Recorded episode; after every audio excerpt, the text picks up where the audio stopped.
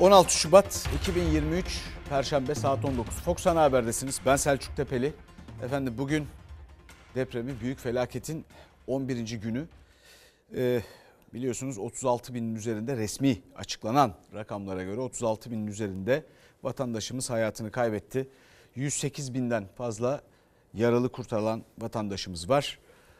Ee, on binlerce binadan bahsediliyor. Oradaki tabloyu tam olarak bilmiyoruz. Yıkılan, yıkılması gereken enkaz haline gelen. Bugün yine gün içinde neler olduğuna dair haberlerimiz var. Aynı zamanda bağlantılarımız var. Önemli konuklarımız, bağlantılarımızla beraber önemli konuklarımız var. Bugün biliyorsunuz bilime baktık, ekonomiye baktık, eğitime baktık, siyasete baktık, insana baktık. Bütün bunları nasıl yeniden inşa etmeliyiz diye. Çünkü bütün bunları inşa etmeden binalarımızı sağlam hale getiremeyeceğiz. Sandığımız kadar kolay bir şey değil. Yani bunun böyle topyekün bir yeniden inşa süreci olması gerekecek. Bugün de bütün bunların başında gelmesi gereken hukuka bakacağız konuğumuzla beraber. Önce hukuk. Efendim şimdi bölgeden arkadaşlarımıza bakalım. Gülşah İnce Kahramanmaraş'ta, Emre Üskübarlas Adıyaman'da, Öznur Aslan Gaziantep'te, Gamze Dondurmacı da Hatay'da bizimle birlikte olacaklar. Kolaylıklar dilerim ve son duruma bir bakalım.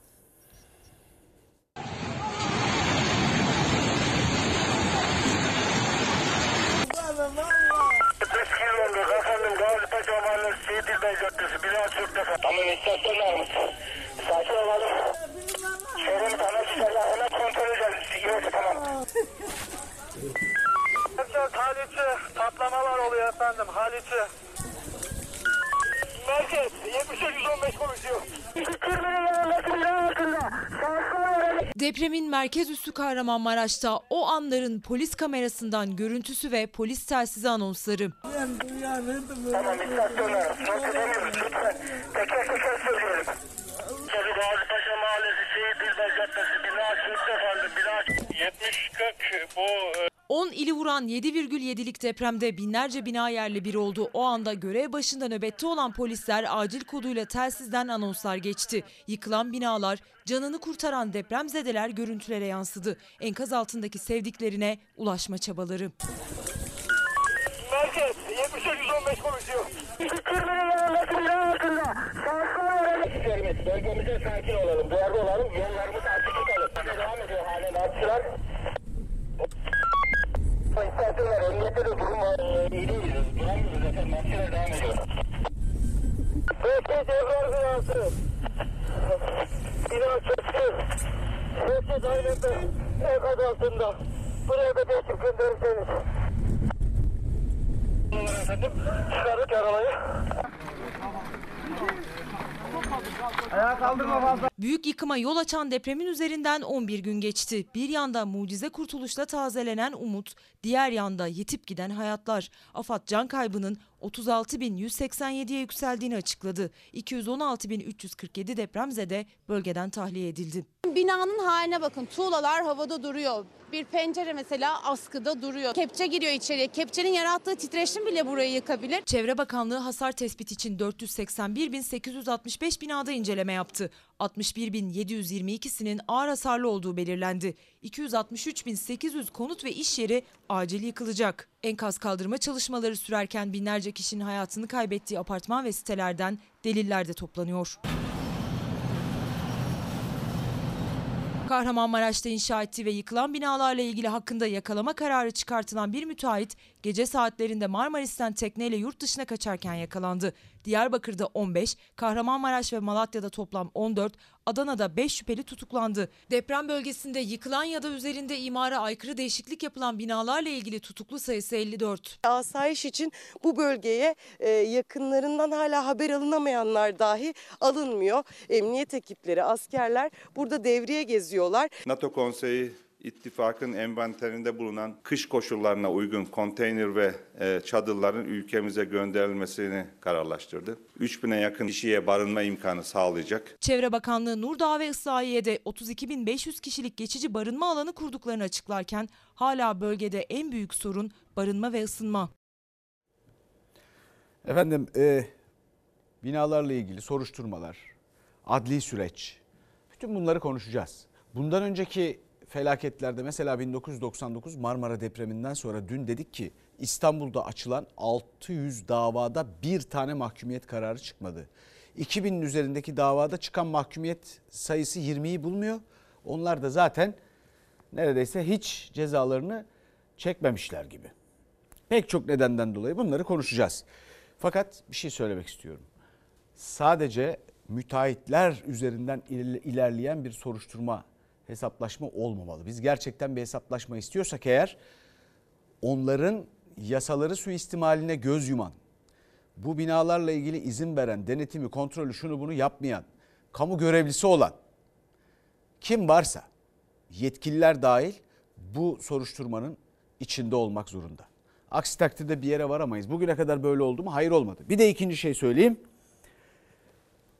Önce atılacak adım şudur. Bir kere şu adımı atalım ondan sonra konuşalım. Bina denetimini binalara binaları depreme karşı sigortalayan kurumlar yapmalı.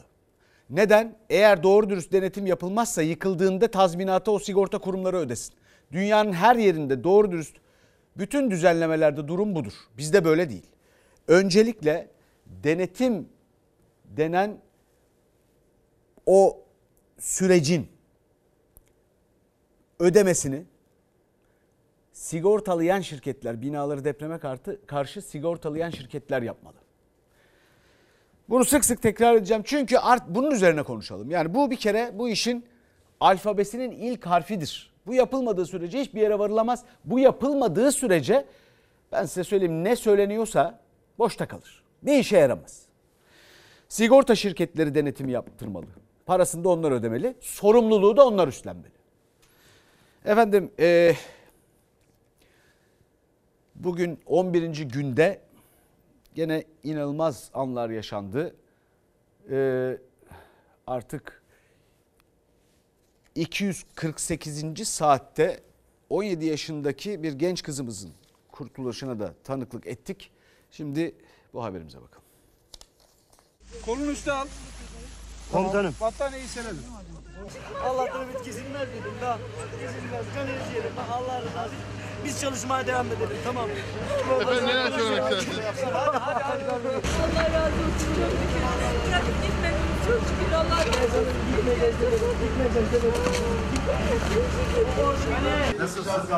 İyiyim teşekkür ederim. Arama kurtarma ekipleri bırakıp gitmedi. 11. günde tam 248 saatin sonunda üniversite öğrencisi Aleyna'ya ulaştılar. Genç kız sağlıklıydı. Hiçbir şey yoktu elimde. Kendi kendime vakit geçirmeye çalışıyorum. Aleyna, Aleyna. Tamam ben yanım. Aleyna. Evet geliyor şu anda. Geliyor. Ambulansın önünü açmamız lazım ki. Lütfen dur. Allah'ım şükürler Gece gündüz bırakmadı. Ali abi Ersan abi hepsi bırakmadı bizi. Hepimiz bir, hepimiz bir, bir can için canımı vermeye geldik. 17 yaşındaki Aleyna Ölmez'in yakınları gözyaşlarıyla madencilere sarıldı. Kahramanmaraş'ta enkaz kaldırma çalışmaları başlamasına rağmen 248. saatte gelen mucizenin kahramanları oldular. 228. saatte ise 13 yaşındaki Mustafa Kılınç'ı itfaiyeciler kurtardı Hatay'daki enkaz altından. Beni arıyor. Beni hocam. Yüzüstü çıkartalım. Gece döndürürüz. Abi şüphelden biriniz desteklesin. 13 evet. 13 yaşında. Mustafa. Abi dedi bacaklarımı hissetmiyorum dedi. Tamam dedik Mustafa sakin ol dedik. Bacaklarını bulduğumuzda bacağı kopmuştu. Biz tabii orada da ağlayamadık. Şimdi de istemiyorum ama diyemedik. Diyemedik yani nasıl diyeceksin 13 yaşında çocuk kalmış 10 gün Kepçeyi adeta böyle o tozun dumanın arasında e, çok atmaca gibi izlediler ve bir el gördüler. O anda el görünce tamamıyla biz e, durumu durdurduk. Çalışmayı durdurduk. Kepçeler çalışmaya başlamıştı. Yani aslında o enkazdan umut kesilmişti. Bir el göründü. O el 13 yaşındaki Mustafa'nın eliydi. işaret edince biz direkt koşmaya başladık oraya ama o anda zaman durdu bizim için. Hani böyle bir müthiş bir duygu yok. Biliyorsun o canlı var orada ve çıkartacaksın. İşte o mucizeye imza atan ekip İstanbul İtfaiyesi Ümraniye'den gelen ekiple beraber 228. saatte 13 yaşındaki Mustafa Kılıncı enkaz altından çıkarttı. Önce ekip Mustafa ile göz göze geldi. Sonra duydukları abi sesiyle de can hıraç çalışarak tüm Türkiye'nin yüreğine yeniden umut serpmiş oldu. Mustafa. Geliyor, geliyor, geliyor. Bak buraya bak. Telefon iyi misin? Canım benim hadi. Bir şey yok. Bedeli ne olursa olsun biz seni buradan alacağız. Biz seni aydınlığa kavuşturacağız dedik ve sağlık ekiplerine teslim ettik. Bacağını kaybetmişti Mustafa. Hastaneye kaldırıldı, ameliyata alındı. Şimdi sağlık durumu iyi. Mustafa hızla başlatılan enkaz kaldırma çalışmaları arasında umudun adı oldu. Biz yani ceset diye geldik ama nasibimizde canlı çıkartmak varmış. Allah'ıma binlerce şükür olsun. Efendim enkaz kaldırma çalışmaları var. Bir yandan devam ediyor. Bir yandan enkaz kaldırma çalışmalarına giren ağır iş makineleri var. Dolayısıyla onların rastladığı hala sağ vatandaşlarımız var enkazların içinde. Bu insanları bir yandan endişelendiriyor. Bir yandan da hasar tespit çalışmaları sürüyor. Ya bu yapılan bina bir senelik bina. Bir senelik. Bir senelik. Bir sene bile olmadı. 9 ay 10 aylık bina. Bina sizin mi? Evet, evet bu birinci katta ben oturuyorum. Ev birinci kat benim. Bu gelenler ki? Bu kanalda binaya bakacaklar, tespit edecekler. Bu da herhalde tahminim bu yıkarlar tahminim ben bunda. Deprem bölgesinde bir yandan enkazlar kaldırılıyor, bir yandan yıkılmayan ama hasar alan binalarda tespit yapılıyor. Depremzedelerin endişesi ise dinmiyor. Siz kendi apartmanınızın durumunu öğrenmek için özel ekip mi getirdiniz? Evet, evet efendim. Niye peki bakanlığı beklemediniz? Geldi onlar da geldi. Önce hasar e, ağır hasar vermişler buraya. Daha sonra bakılamadı diye söylenmiş. Biz de tereddütte kaldık. Tekrar biz de baktıralım dedik. Çevre ve Şehircilik Bakanlığı ekipleri Islahiye'de yaptıkları hasar tespit çalışmalarının ardından E-Devlet üzerinden tapu sahiplerine binalarının durumunu bildiriyor. Fatih Caddesi'ndeki bu binaya da E-Devlet üzerinden önce ağır hasarlı olduğuna dair bilgi verildi. Ardından da binaya girilemediğine dair bir bilgi verildi. İşte bu iki farklı bilgi nedeniyle de apartmanda yaşayanlar sağlıklı bilgi alabilmek için İstanbul'dan özel bir ekip getirdiler. Şu anda onlar burada hasar tespit çalışması yapıyor. Duvarlara, kolonlara, kirişlere baktı özel ekipler. Hasarın burada gördüğümüz çatlakların bölme duvarlarda mı yoksa taşıyıcı betonarme kolon perdelerde mi olduğunu tespit etmek için o çatlağı biraz daha genişletiyoruz gözlem yapabilmek adına. Betonda hiçbir şey yok. Yanında da pirket var. Kahramanmaraş'ta ayakta kalabilen binaların kapılarına işte bu yapı tespit belgeleri yapıştırıldı. Bir kare kod sistemiyle okunuyor ama şu anda sistem çalışmıyor. Ancak içeride oturanlar ilk okuttuklarında buranın az hasarlı göründüğünü söylediler. Ama işte manzara duvarlarda çatlaklar var. Hemen hemen her yerde şu şekilde ayrılmalar var. Duvardan ayrılan köşe parçalar ve çok rahatlıkla un ufak olan bir beton. Her ne kadar az hasarlı ve oturulabilir denilse de burada oturanlar 10 gün önce taşındı depremden 10 gün önce ve eve taşıdıkları eşyaları, yeni eşyaları bugün tekrar geri çıkardılar ve o kare kodda oturulabilir denmesine rağmen bu dairede oturamıyorlar, güvenemiyorlar. Savcıların görevlendirdiği Adalet Bakanlığı'ndan gelen ekipler Antakya'da yıkılan enkazlardan tek tek karot örnekleri alıyor. İşte bu karot örneği laboratuvara götürülecek ve incelenecek. Uygun şartlarda mı yapıldı? Bina sağlam bir kolon üstüne mi kuruldu? İşte bu örnek incelendikten sonra ortaya çıkacak. Siz geçip oturabilecek misiniz evinde? Vallahi biz korkuyoruz. Adıyaman'ın en işlek caddesindeyiz. Burası Atatürk Bulvarı, kamu binalarının, hastanelerin, adliyenin, valiliğin, valilik binasının olduğu alandayız. Yavaş yavaş günün ilk ışıklarıyla birlikte enkaz kaldırma işlemi de hızlandı. Babadan atadan kalma bir eski bir evimiz vardı. Ee, kentsel dönüşüm işte falan dendi. Bir proje çizdirdik. O projeyi çizen mühendisimiz e, ben bütün yönetmeliklere uyarak çiziyorum. Siz de uyarsanız söz, aynen şöyle. Yedi buçuğa kadar sizin binanız dayanır dedi. Öyle de oldu. Yönetmeliğe uygun binalar malzemeden kaçılmadığında ayakta kaldı. Geri kalanlarsa ya enkaz ya ağır hasarlı. Malzemeden kaçılmazsa, her kurala uyulursa Evet, demirinden eviniz ayakta. Tutun da demirinden tutun da de, çimentosuna kadar. Hepsini söyledi anlattı adam. Ve onun dediği oldu. Allah ondan razı olsun. Ve kıymetli izleyicimiz diyor ki Çevre Bakanlığı bu kadar kısa süre içerisinde 248 bin hasar tespiti yapabiliyorduysa bunlar yapılırken neredeydi? 11 günde hasar tespiti nasıl yapıldı diyor. Bir önceki gün bu arada 800 binin üstünde binanın kontrol edildiği söyleniyordu.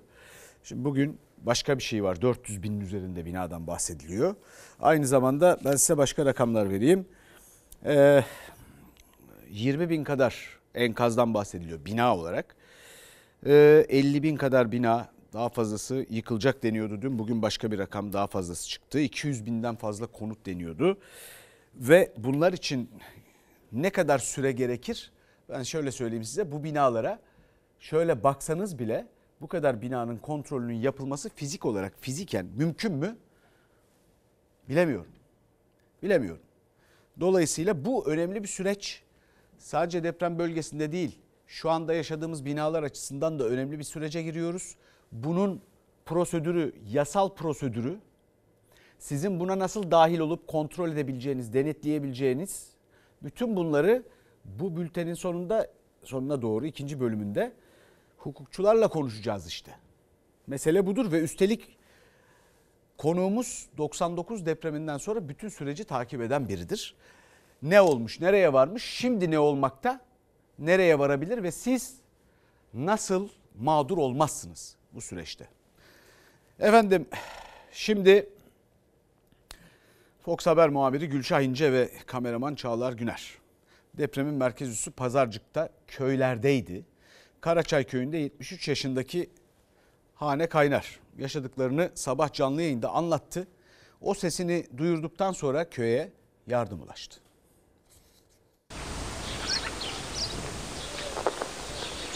Sabah çok erken saatlerde geldiğimiz için yoldan geçen bir arabanın sesini duyunca hemen dışarı çıkıyorlar. Kim geldi?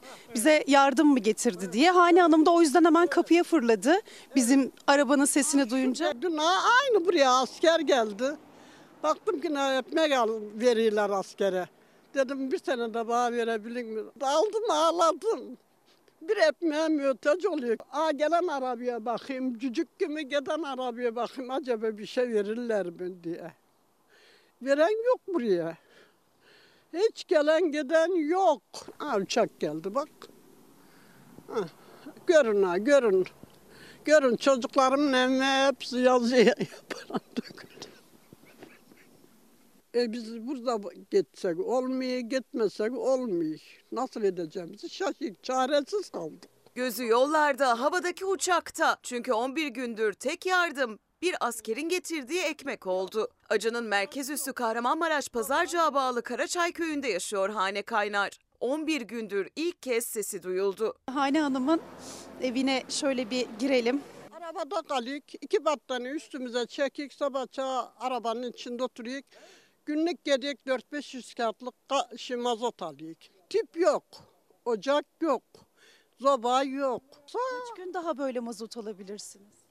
750 kağıtlık bir aldım, 450 kağıtlık bir aldım, dün 300 kağıtlık bir aldım. O mazot da ne işe yarıyor? Şöyle gösterelim. Şöyle kendilerince küçük bir arabaları var. Bu şekilde geceyi geçiriyorlar bu arabanın içinde. Evleri yıkıldı. Isınabilmek için ceplerindeki tüm parayı akaryakıta veriyor köylüler. Hava çok soğuk. Köyde su yok, yiyecek yok, tuvalet yok. Zorunlu ihtiyaçlarını da karşılayamaz duruma geldiler. Narlı'ya gittik, bu yiyeceği aldık. Bir dürüm verdiler.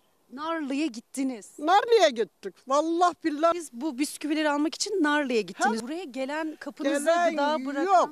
Verilmiş olsa hiç tenezzül etmem. Bir çal bu odun verdiler, yaş odun. E zob olmazsa ben ne yakın?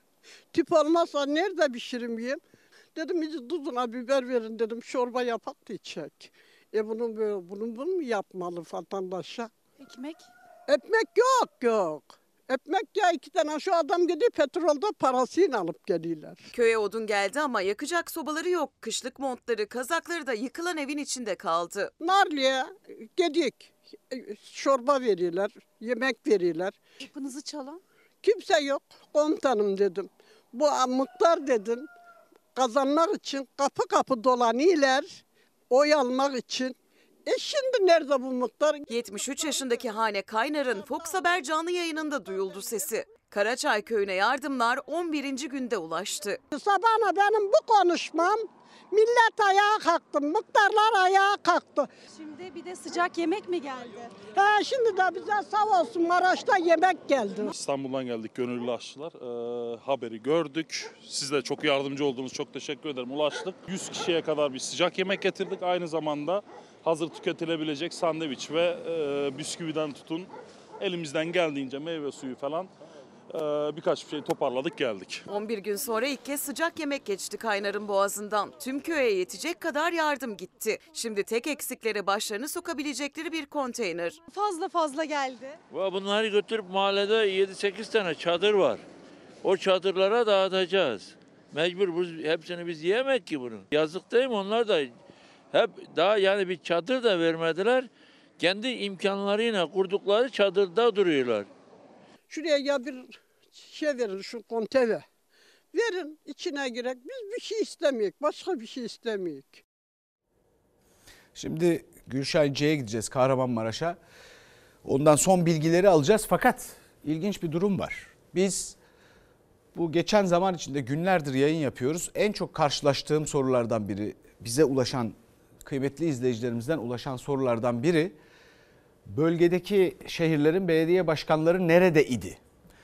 Ee, şimdi Gülşah hem bize durumu anlatacak hem de nerede olduklarına dair bir örneğe, bir vakaya tanık oldu. Bir de onu anlatacak.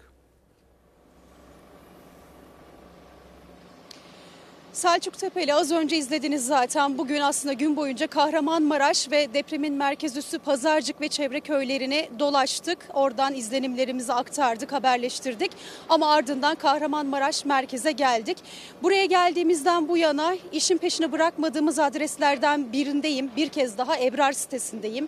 Ebrar sitesi Kahramanmaraş'ta yıkım denince artık simge adreslerden biri oldu. Çünkü A'dan Z'ye harflerin taşındığı bloklar vardı burada ve blokların çoğu yaklaşık 24 bloğun 22'sinin yıkıldığını söylemişti. Buradaki Kahramanmaraşlılar ve şimdi Z bloğun önündeyiz tekrar çalışmalarda. Bu şekilde bakın iş makineleri enkazların üzerinde artık sayısı şöyle görüyorsunuz enkazların ardında Yaklaşık şu an gördüğüm 5 tane iş makinesi kepçe enkaz kaldırma çalışmalarını sürdürüyor. Çağlar Güner hemen diğer tarafta sizlere ne acı ki cenaze nakil araçları var. Hemen arkasında da bir kalabalık grubu görüyorsunuz. Sitenin bahçesinde aileler var. Orada bekliyorlar artık cenazelerin çıkmasını. Belki de bu saatten sonra gerçekten mucize olacak bir haber bekliyorlar ama artık 11 gün oldu ve ilk geldiğimiz günden bu yana onların ne kadar sabırla ağır bir psikoloji altında burada beklediklerine şahit olduk. Ve senin de dediğin gibi günlerdir buradayız. Büyükşehir Belediye Başkanları, belediye başkanları nerede diye e, soruluyordu ve biz de bu zamana kadar görmemiştik. Ta ki ben buraya geldiğimde ailelerle yayın öncesi son durum nedir diye sohbet ettiğimizde Kahramanmaraş Büyükşehir Belediye Başkanı Hayrettin Güngör geldi buraya ekibiyle birlikte gazeteci olduğumu da söyledim ailelerle konuşurken ardından ailelerin yanına gitti taziye dileklerini iletti sabır Gülşah bir diledi izleyelim onlara mi? ve Sen daha sonra anlatmaya devam ailelerle edersin. Bir yandan da izlesek mi bunu? Gelmişken Sayın Başkan, efendim öncelikle başınız sağ olsun. Teşekkür ediyorum. Büyük de geçmiş olsun. Çok teşekkür ederim. Sitesine ilişkin, pardon müsa- bir dakika. Sayın Baş, e, bırakır mısınız elimi?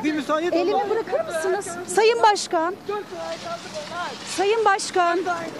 Efendim Ebrar sitesine ilişkin çok e, eleştiriler yükselmişti. Siz müsaade eder Acımızı misiniz? paylaşalım bir durumda ya. Dört tane enkazım var lan. Dört tane enkazım var. Enkazım var lan. Tamam biz O tamam. uzak duracak. Uzak duracak. Tamam uzak durun. Uzak durmayacağım burası şey. Ne vurayım ya bana? Bana ne vurayım? Bir dakika. Bir dakika. Ne vurayım lan? Bana ne? Vurdu. Vurdu. Vurdu ya. Yalan söyle. Yok. Evet Gülşen lütfen anlatmaya devam et. Baktık gördük neredeymişler. Evet. Geldiler ailelere tabii ki yani e, sabır dilediler. Acılı ailelere burada taziyelerini dilediler. Geçmiş olsun dediler. Bunların hepsine izin verdik ama tabii ki ben de burada bir gazeteci olarak görevimi yaptım. Çünkü günlerdir ailelerin bize sorduğu soru buydu. E, burada buranın e, müteahhitinin ne olduğu, nerede olduğu, şu an ne yaptığını soruyorlardı ve Ebrar sitesi gerçekten sorunlu bir yerdi. Çünkü ayakta kalabilen bloğu yok. Ayakta olanlar da zaten yıkıldı, yıkılacak. İşte bu sorunun yanıtını merak ettik biz Sayın Başkan'dan. Ama Sayın Başkan sessizdi. Yanındakinin kim olduğunu bilmiyorum ama e, bu kadar e, fiziksel müdahalede bulunduğuna göre e, başkanın baş danışmanıdır diye düşünüyorum. Çünkü mikrofonuma engel oldu, elimi tuttu, itti. Kameramanım Çağlar Güner'i de bir başka yanında heyetindeki bir başka yardımcısı yine iterek uzaklaştırmaya çalıştı. O görüntülerin devamında da e, tabii ki burada ailelerin yanına da gittiler ve bir acılı aile şu an sesini duyuyorsunuzdur. Sayın Başkan. Efendim öncelikle başınız sağ olsun. Teşekkür ediyorum. 10 gündür, Çok teşekkür 10 gündür biz burada bekliyoruz dedi ve o cümleye de zaten e, yanıt gelmedi. Duyabildiğim tek açıklama e, danışmanından, baş danışmanıdır ya da kim olduğunu bilmiyorum, basından sorumlu bir kişi midir bilmiyorum ama bırakın da acımızı yaşayalım, acımızı paylaşalım dediler. Aslında burada acıyı yaşayanlar zaten aileler. Dolayısıyla bu acının yaşanmaması için zaten yetkililer ellerinden geleni yapmalıydı bu bir. Ya da bu acıdan sonra ailelerin acılarını hafifletecek açıklamalar yapmalıydılar. İşte o yüzden zaten sorularımızı yönelttik. Ama onlar bırakın da acımızı yaşayalım dediler ve bu şekilde mikrofonlarımıza engel oldular. Ama dediğimiz gibi burada aileler zaten her şeyini kaybetmiş. Evini, ailesini, çocuklarını, annesini, babasını yani her şeyini kaybetmiş insanların zaten söyleyecekleri vardı. Onlar da söylediler. O anları da aslında kaydetmek istedik. Mikrofonumu uzattım. O diyalogları da kaydetmek istedik. Çünkü e, aileler zaten buyurun mikrofonu uzatın demişlerdi. Ama o mikrofonu uzattığımda da yine mikrofonuma müdahale geldi.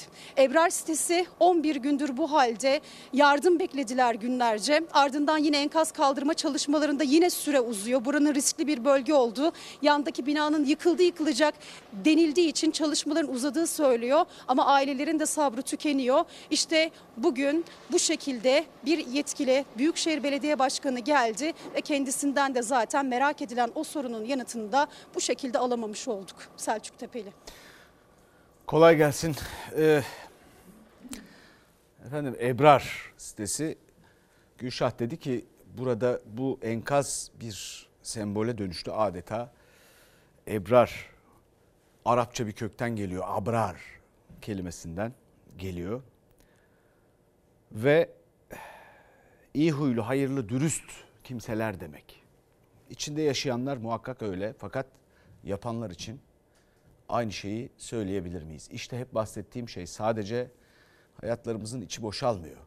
Binaların, kolonların, şunun bunun içi boşalmıyor. Kelimelerin de içi boşalıyor.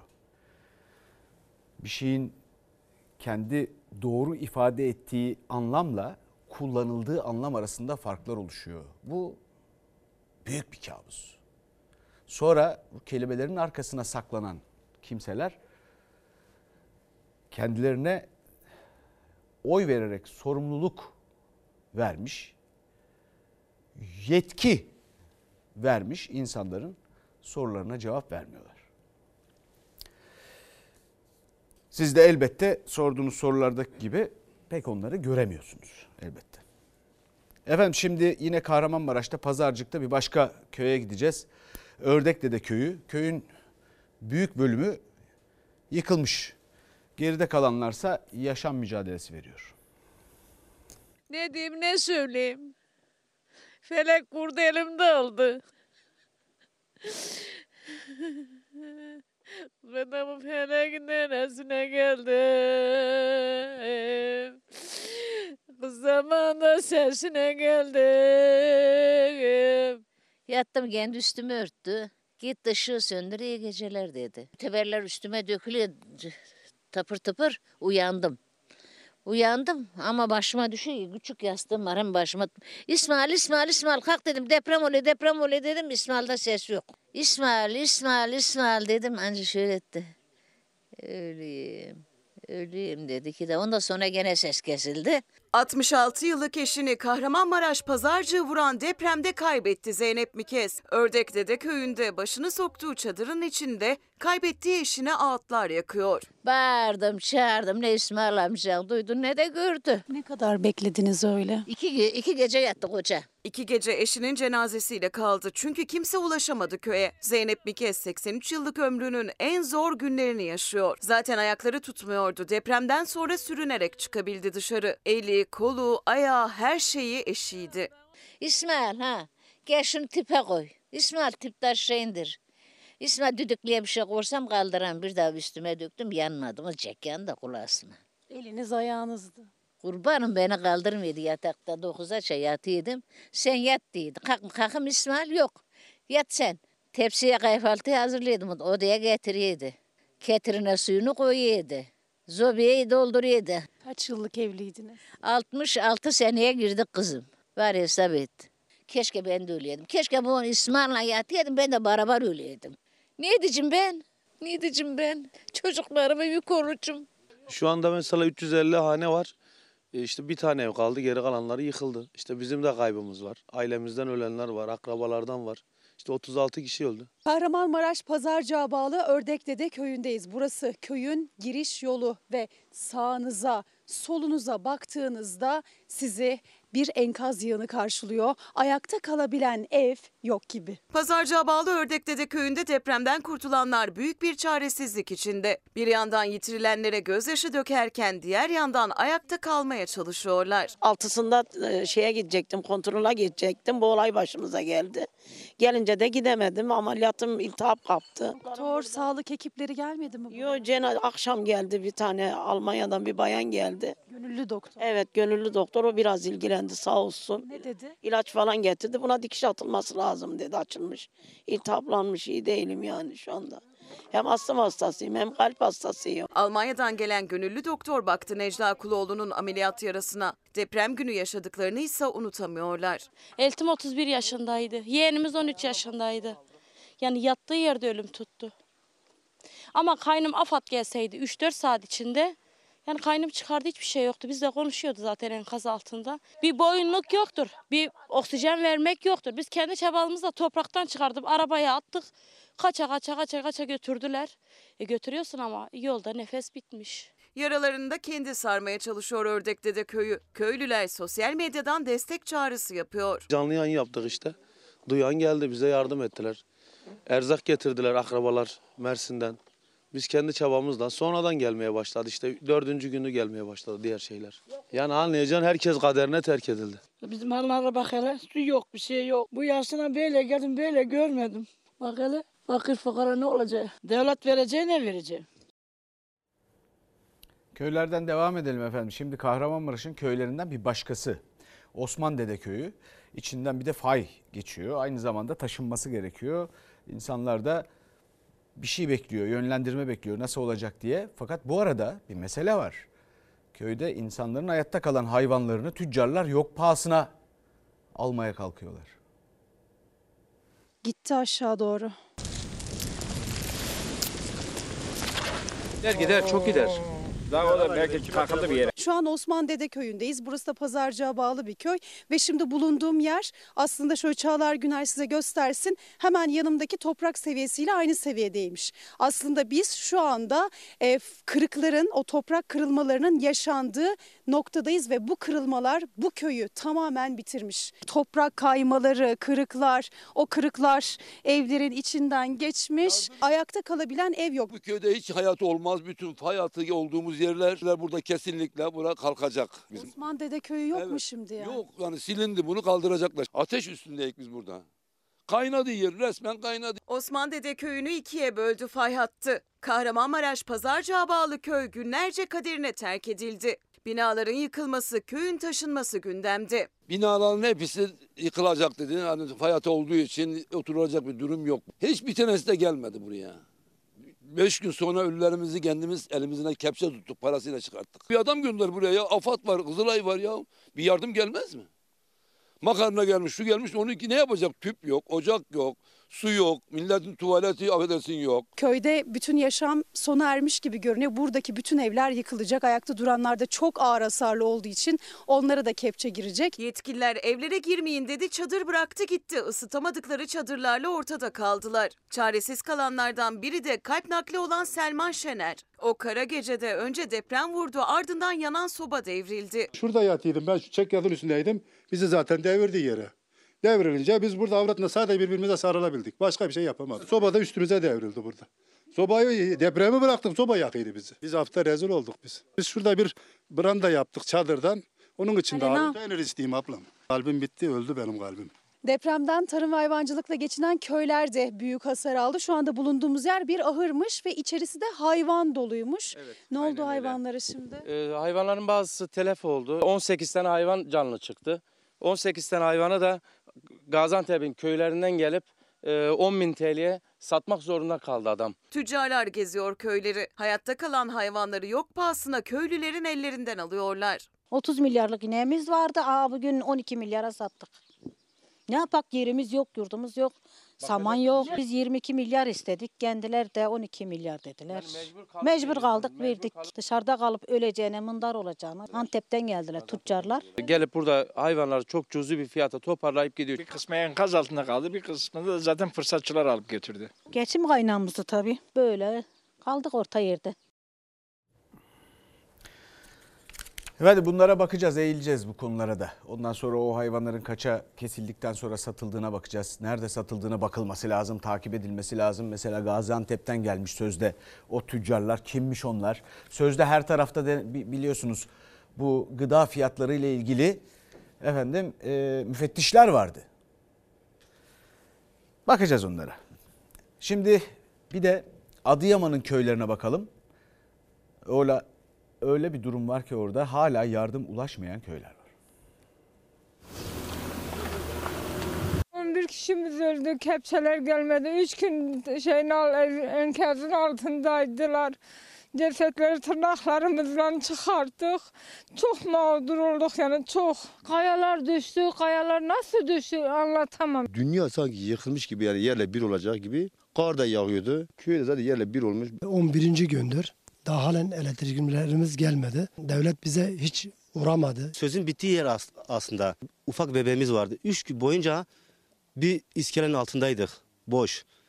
Komple açıktı zaten. Üç gün boyunca açtık. Depremin 11. gününde hala ulaşılamayan yerler, yardım gitmeyen köyler var. Fox Haber Adıyaman'ın dağ köylerindeydi. 11. gün gelen giden yok. Herhangi bir yetkili yok. Öyle bekliyoruz. Hayvanlarımız da enkaz altında. Artık neredeyse kokmaya başladı. Kış şartları. Çadır bile veren yok. Fox Haber olarak yardımların çok geç ulaştığı Aksu köyündeyiz. Aksu köyünde 11. gün olmasına rağmen aslında pek de değişen bir şey yok. Köyde toplam 11 kişi can verdi. Arkamdaki bu iki evde biri çocuk, 4 kişi de hayatını kaybetti ve Aksu sakinleri de yardımların bir an önce gelmesini istiyor. Gıda malzememiz eksik. Ayakkabı eksiğimiz var, pantolon eksiğimiz var. Zaten çocuklar öksürüyor görüyorsunuz. Barınma ve ısınma en büyük sorun Aksu köyünde. Köyde gıda, su, giysi, hijyen malzemesi ihtiyacı var. Seyyar tuvalet istiyorlar. Depremin ilk gününden bu yana elektrikler de kesik. Dün geldiler elektrikleri bıraktılar ama biz o elektrikleri neyle çadırlarımıza çekeceğiz onu bile yapmadılar. Köyümüz komple kaydığı için biz artık burada yaşayamayız, barınamayız. Gidecek yerimiz de yok. Aksu, Adıyaman'ın dağ köylerinden ulaşımı zor. Köy karlar altında. Depremde bu köyde evlerin tamamına yakını yıkıldı. Bir kısmı da oturulamayacak vaziyette. Aksu sakinleri de depremin ardından köye kurulan bu birkaç çadırda çok zor şartlar altında yaşamaya çalışıyor. Su yok, ge- işte yapamıyorlar, bani yaparlar. Allah bu bir şey, hiçbir şey yok. Çocuklar mahvolmuş, hepsiler sabaha kadar ağlıyorlar, öksürüyorlar. 10 günden fazla daha hiç kimse ne bani etmiş. Devlet bizi unutulmuş bir şekilde buraya terk edilmiş. Yani sanki biz burada insanlar olarak yaşamamışız. Bugüne kadar bir devlet yetkilisini görmedik. Cenazelerimiz iki gün karın içinde saklıydı. Defin edemedik. Yarın ayak karın içinde işte bu vaziyet üç günümüzü geçirdik. Üç gün e, bizim dünya ile ilişkimiz kesikti. Bu çadırdan büyük kayalar gelmiş yola. Elektrik yok, telefon yok, hiçbir şey yoktu. Nasıl öleceğimizi düşündük. O enkazın içinde nasıl çıktık ben de bilmiyorum. Deprem anında dağlardan kopan o dev kayalar elektrik direklerini, elektrik kablolarını kopardı ve birçok köyde elektrik yok. Ekipler de köylere elektrik verebilmek için kar altında direklerde çalışarak elektrik verilmesini sağlıyorlar. Adıyaman'ın neredeyse tüm köylerinde durum aynı. Recepköy'de henüz yardım ulaşmayan köylerden. Burası da Adıyaman'a bağlı Recep Köyü. Recep Köyü'nde de şartlar çok zor. Neredeyse bütün evler yıkıldı. Burası normalde köyün taziye çadırıydı ama depremden sonra bir barınma merkezi haline aldı. Yaklaşık 30 kişilik köy sakini bu köyde bir soba etrafında ısınıyor ve bulabildikleri gıda malzemeleriyle yine bu çadırın içinde yemek yapıp beslenmeye çalışıyorlar. Kar yağdı, evlerimiz yıkıldı, açıkta kaldık, susuz kaldık, elektriksiz kaldık. 50 kişi e, sobanın etrafında dolaşmış işte ne yapacak? Banyo manyo bir şey yok, çamaşır yıkama bir şey yok. Recep köyünde yıkılan evlerden biri de bu. Üç kişi enkaz altında kaldı. Köylü kendi imkanlarıyla o üç kişiyi çıkardı. Yaralı olarak çıkarıldılar. Hastanede tedavi altına alındılar. Aslında bir gün sonra da köylü enkazdan hayvanların sesini duydu. Daha sonra da o hayvanlar çıkarılıp hemen önde bir bölüme yerleştirildi. Depremin en çok hasar verdiği illerden Adıyaman'da köylerdeki yıkım büyük. Yaşam mücadelesi ise günden güne zorlaşıyor. Banyo yok, tuvalet sorun, temizlik, hijyen hepimizin yüzü gözü yara oldu. Sadece yeme içme değil her şey ondan ibaret değil. Şimdi Emre Üskübarlas'a gideceğiz. Adıyaman'a ve bütün izlenimlerini aynı zamanda son gelişmelerini kendisinden öğreneceğiz. Ee, söz sende Emre. Selçuk Tepeli Adıyaman'ın dağ köylerindeki mağduriyeti gördük. Oradaki halk, oradaki köylüler gözden ırak olan gönülden de ırak olur dediler. Bu şekilde aslında mağduriyetlerini, yaşadıkları o zorluğu dile getirdiler. Dağ köylerinde durumu izlediniz hep birlikte. Peki kent merkezinde durum ne? Aslında değişen hiçbir şey yok. Bugün 11. gün biz Kenan Özcan'la birlikte Burada haber nöbetini devraldık. Günün ilk ışıklarından beri de buradayız ama gördüğümüz kadarıyla ne yazık ki 11. günde de değişen pek bir şey yok. Biz şu anda Adıyaman merkezde en işlek caddelerinden birinde Hastane Caddesi'ndeyiz. Burada yıkım gerçekten çok büyük. Bu caddede birçok ev ya yıkıldı ya da çok ağır hasar gördü. Hemen arkamda bir enkaz var. Yaşam sitesi ama o yaşam sitesinde ne yazık ki yüzden fazla Adıyamanlı yaşamı son buldu, hayatını kaybetti. İşte o site aslında çok eski bir site de değil. Burada mahalleliden öğrendiğimiz kadarıyla 6 katlı iki bloktan oluşan bir site ama o yaşam sitesinde adıyla aslında çok da ters bir durum yaşamları ne yazık ki son buldu. Peki biz şu anda neredeyiz? İşte o caddenin hemen yanındaki bir parktayız. Burada da zorlu, çok çetin bir yaşam mücadelesi devam ediyor. Mahallenin bir tarafı tamamen artık çok sessiz, hayalet şehir gibi. Diğer tarafında da işte o yaşam mücadelesi var. Hem Kenan Özcan'la birlikte yürüyelim hem de size burayı gösterelim. İşte buradaki halk yardımların tam olarak ulaşmadığını söylüyor. Bulabildikleri bu çadırlarda yaşamaya çalışıyorlar. Havada çok soğuk. Biz şehri gezme fırsatımız oldu. Aslında Adıyaman'ın soğuğunu size şöyle anlatayım. Karlarla çevrili. Dağlar karlı ve her rüzgar dondurucu etkiye sahip. O yüzden depremzedeler gerçekten geceleri çok üşüyor. İşte o çadırları görelim. İşte bu çadırlarda birçok aile yaşamak zorunda. İşte burada da depremzede bir yavrumuz annesinin verdiği bir ekmekle burada o da geceyi geçirecek. Merhabalar sizin yavrunuz galiba Evet, geçmiş benim o. olsun. Sağ ol, diyelim. Eviniz teşekkürler. Zarar mı gördü? Evet, evet. 10. katın binanın altında kalmışık. Buraya sığındık. Şu an bu arkadaşımın çadırı. Oraya sığındık abi. Yani çadır yok. Şu an çadırımız yok. Bir çadırsız yani. 11. gün neye ihtiyaç duyuyorsunuz acaba? Bunlar giderilmedi mi? Ya şu an bize yetişmedi ama. Gelen yerlere geldiler. Bize yetişmedi yani. İsteyemedik mi ne olduysa bize verilmedi. Şu an bir arkadaşın çadırına sığınmışık. Ne yapacağımızı da bilmiyoruz. Zor durumdayız gerçekten. Dört çocuk. Dört çocuğum var şu an. Altı kişiyiz. Kiracıyım abi. Gerçekten çok mağdurum yani. Kitleniyorum. Anlatamıyorum derdimi. Gerçekten çok zor yani. Allah kimsenin başına vermesin. Gerçekten. Çocuğunuzla neler yaşıyorsunuz? Çok kötü. Çok çok- zor olmalı. Aynen. Lavabo yok, su yok, bir şey yok yani ne yapabilirim bilmiyorum. Dört çocuğumla. Bir tane de değil, dört tane.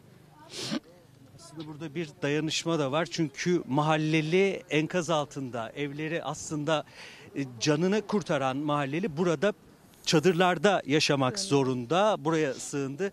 Aslında birçok aile bir apartmanın yıkıldığını düşünün. İşte o aileler burada çadırlarda yaşam savaşı veriyor ve dedik ya 11. gün hala ihtiyaçları tam olarak giderilmiş değil. İşte bu ateşin başında bu geceyi Adıyamanlı depremzedeler geçirecek ve burada onlar yardım beklemeye devam ediyorlar diyelim.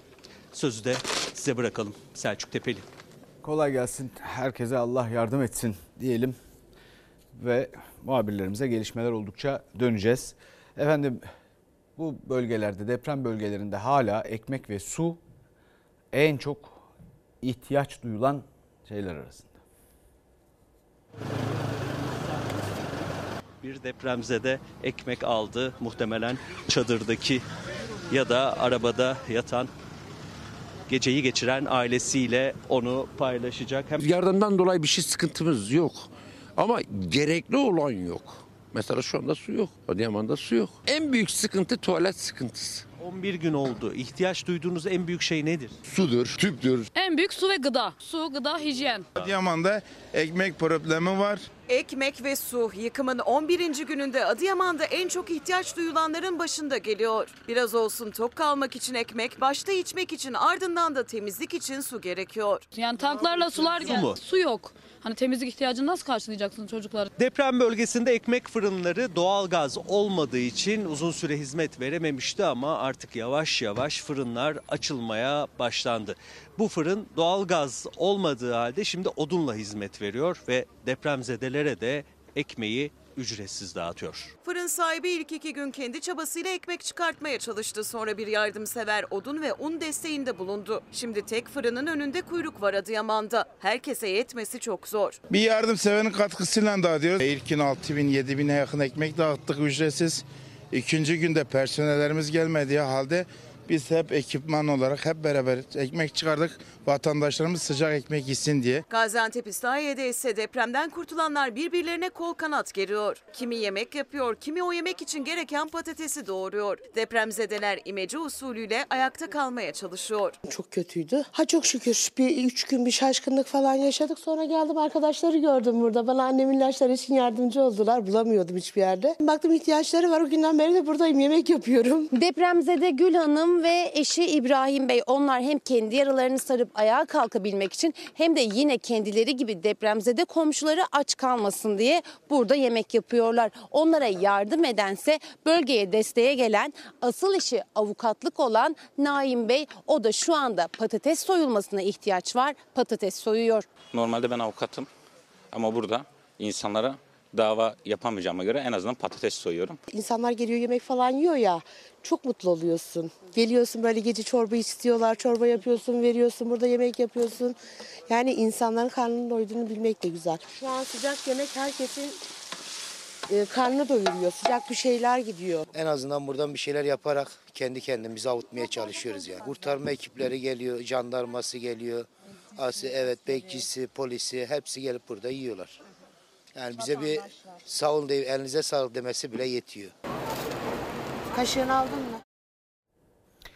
Efendim orada insanlık hallerine tanıklık ediyoruz bir yandan. İki büyük depremden sonra evleri artık kullanılmayacak hale gelen yurttaşlarımız var. Yıkıldı yıkılacak binalar. Canlarını zor kurtardılar ve pek çok canımızı da kurtaramadık zaten. Ama bir yandan da Malca'nın yongası elde avuçta bir şey kalmamış. İçeride kalan eşyalarının bir bölümünü oradan çıkartmak için uğraşıp duruyorlar. Bir de nakliye meselesi var. Çok acil mi Haya- hayatımızı idame ettirecek eşyalarımızı alıyoruz. Başka değil yani. Ne yapacaksınız? Eşyaları alıp nereye gideceksiniz? Bir ambar gibi yere koyacağız. Sonra evimize olunca kullanacağız işte. Yani. Eşyalarımızı çıkarmak zorundayız yani. Başka bir çaremiz yok bizim. Asansör gelecek yukarıya çıkacağız. Asansör gelecek. Yukarıda bizim başımıza ev de yıkılabilir. Biz altında da kalabiliriz. Ama bunu nasıl göze alıyorsunuz? E, yapacak bir şeyimiz yok. Soğuktan mı ölelim? Dışarıdan mı ölelim? Bir yaşında kızım var benim. Biz zaten dışarıda her gün ölüyoruz. Bu soğukta her gün ölüyoruz. Sizin kendi eviniz mi? Yok ben söylese ben bilmiyorum. Bakın az önce sizin girdiğiniz binada şimdi duvar yıkıldı.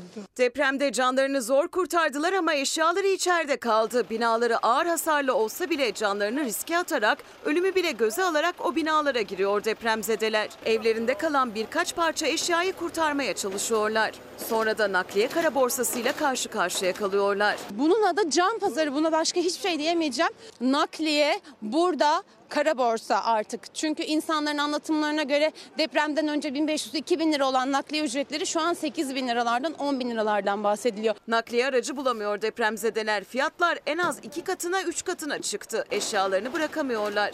Eşyalarını çıkartanlar da başka yere taşıyamıyor. Evi taşımaya çalıştık. İlk gün 13 bin lira fiyat verdiler. Çağırdık eve çıktılar baktılar 20 bin lira fiyat verdiler. Yani yarım saat için 20 bin lira para istediler. İçeri de biz giriyoruz. Sadece asansöre 20 bin lira para istediler yani. Aslında can pazarı bitti mal pazarı başladı şu anda. Bir yandan da hasarlı evlere girip eşya çıkarma telaşı devam ediyor. Arkamda bir traktör var. E, dorsesi var. Bu buraya karşıdaki binalardan, hasarlı binalardan eşya çıkaranların eşyalarını taşımaya geldi. Diğer taraftan nakliye firmalarının elemanları bekliyor. Onlar da evlere girip eşyaları çıkartan kişiler. Kepçenin yarattığı titreşim bile burayı yıkabilir. Burada herhangi bir güvenlik tedbiri olmadığı için insanlar da eşyalarını kurtarmanın derdine düşüyorlar. Asansörlere binip evlere girenler sizler misiniz? Evet, Peki riskli değil mi? riskli. Bunu kaç paraya yapıyorsun? Vallahi ben işçiyim, ben bilmiyorum. Firma sahibine sorman lazım. Asansörcüler para kazanıyor, biz kazanmıyoruz. Depremde kızını ve eşini kaybeden Gaziantep'li Ali Uğur da canını riske atarak hasarlı binalara giren hamallardan biri. Normal vaziyette 300 kağıt, 500 kağıtsa yatmış vaziyette 1 milyara boşaltırım. Ben hammalım. Yanıma da iki arkadaş buluyorum. Beşer kağıt onlara veriyorum. Nakliyata yüklüyorum, bırakıyorum. 20 tane ağır hasarlı ev boşalttım. Ama sizin canınız bin liradan kıymetli değil mi? Yapacak başka bir şey yok. Elimden başka bir şey gelmiyor. Kendi evimden kurtardığım bu. Bir radyom, bir peçete. Hanımım öldü. Çocuklarım öldü. Artık yapacak bir şeyim yok. Ayakta durmak zorundayım.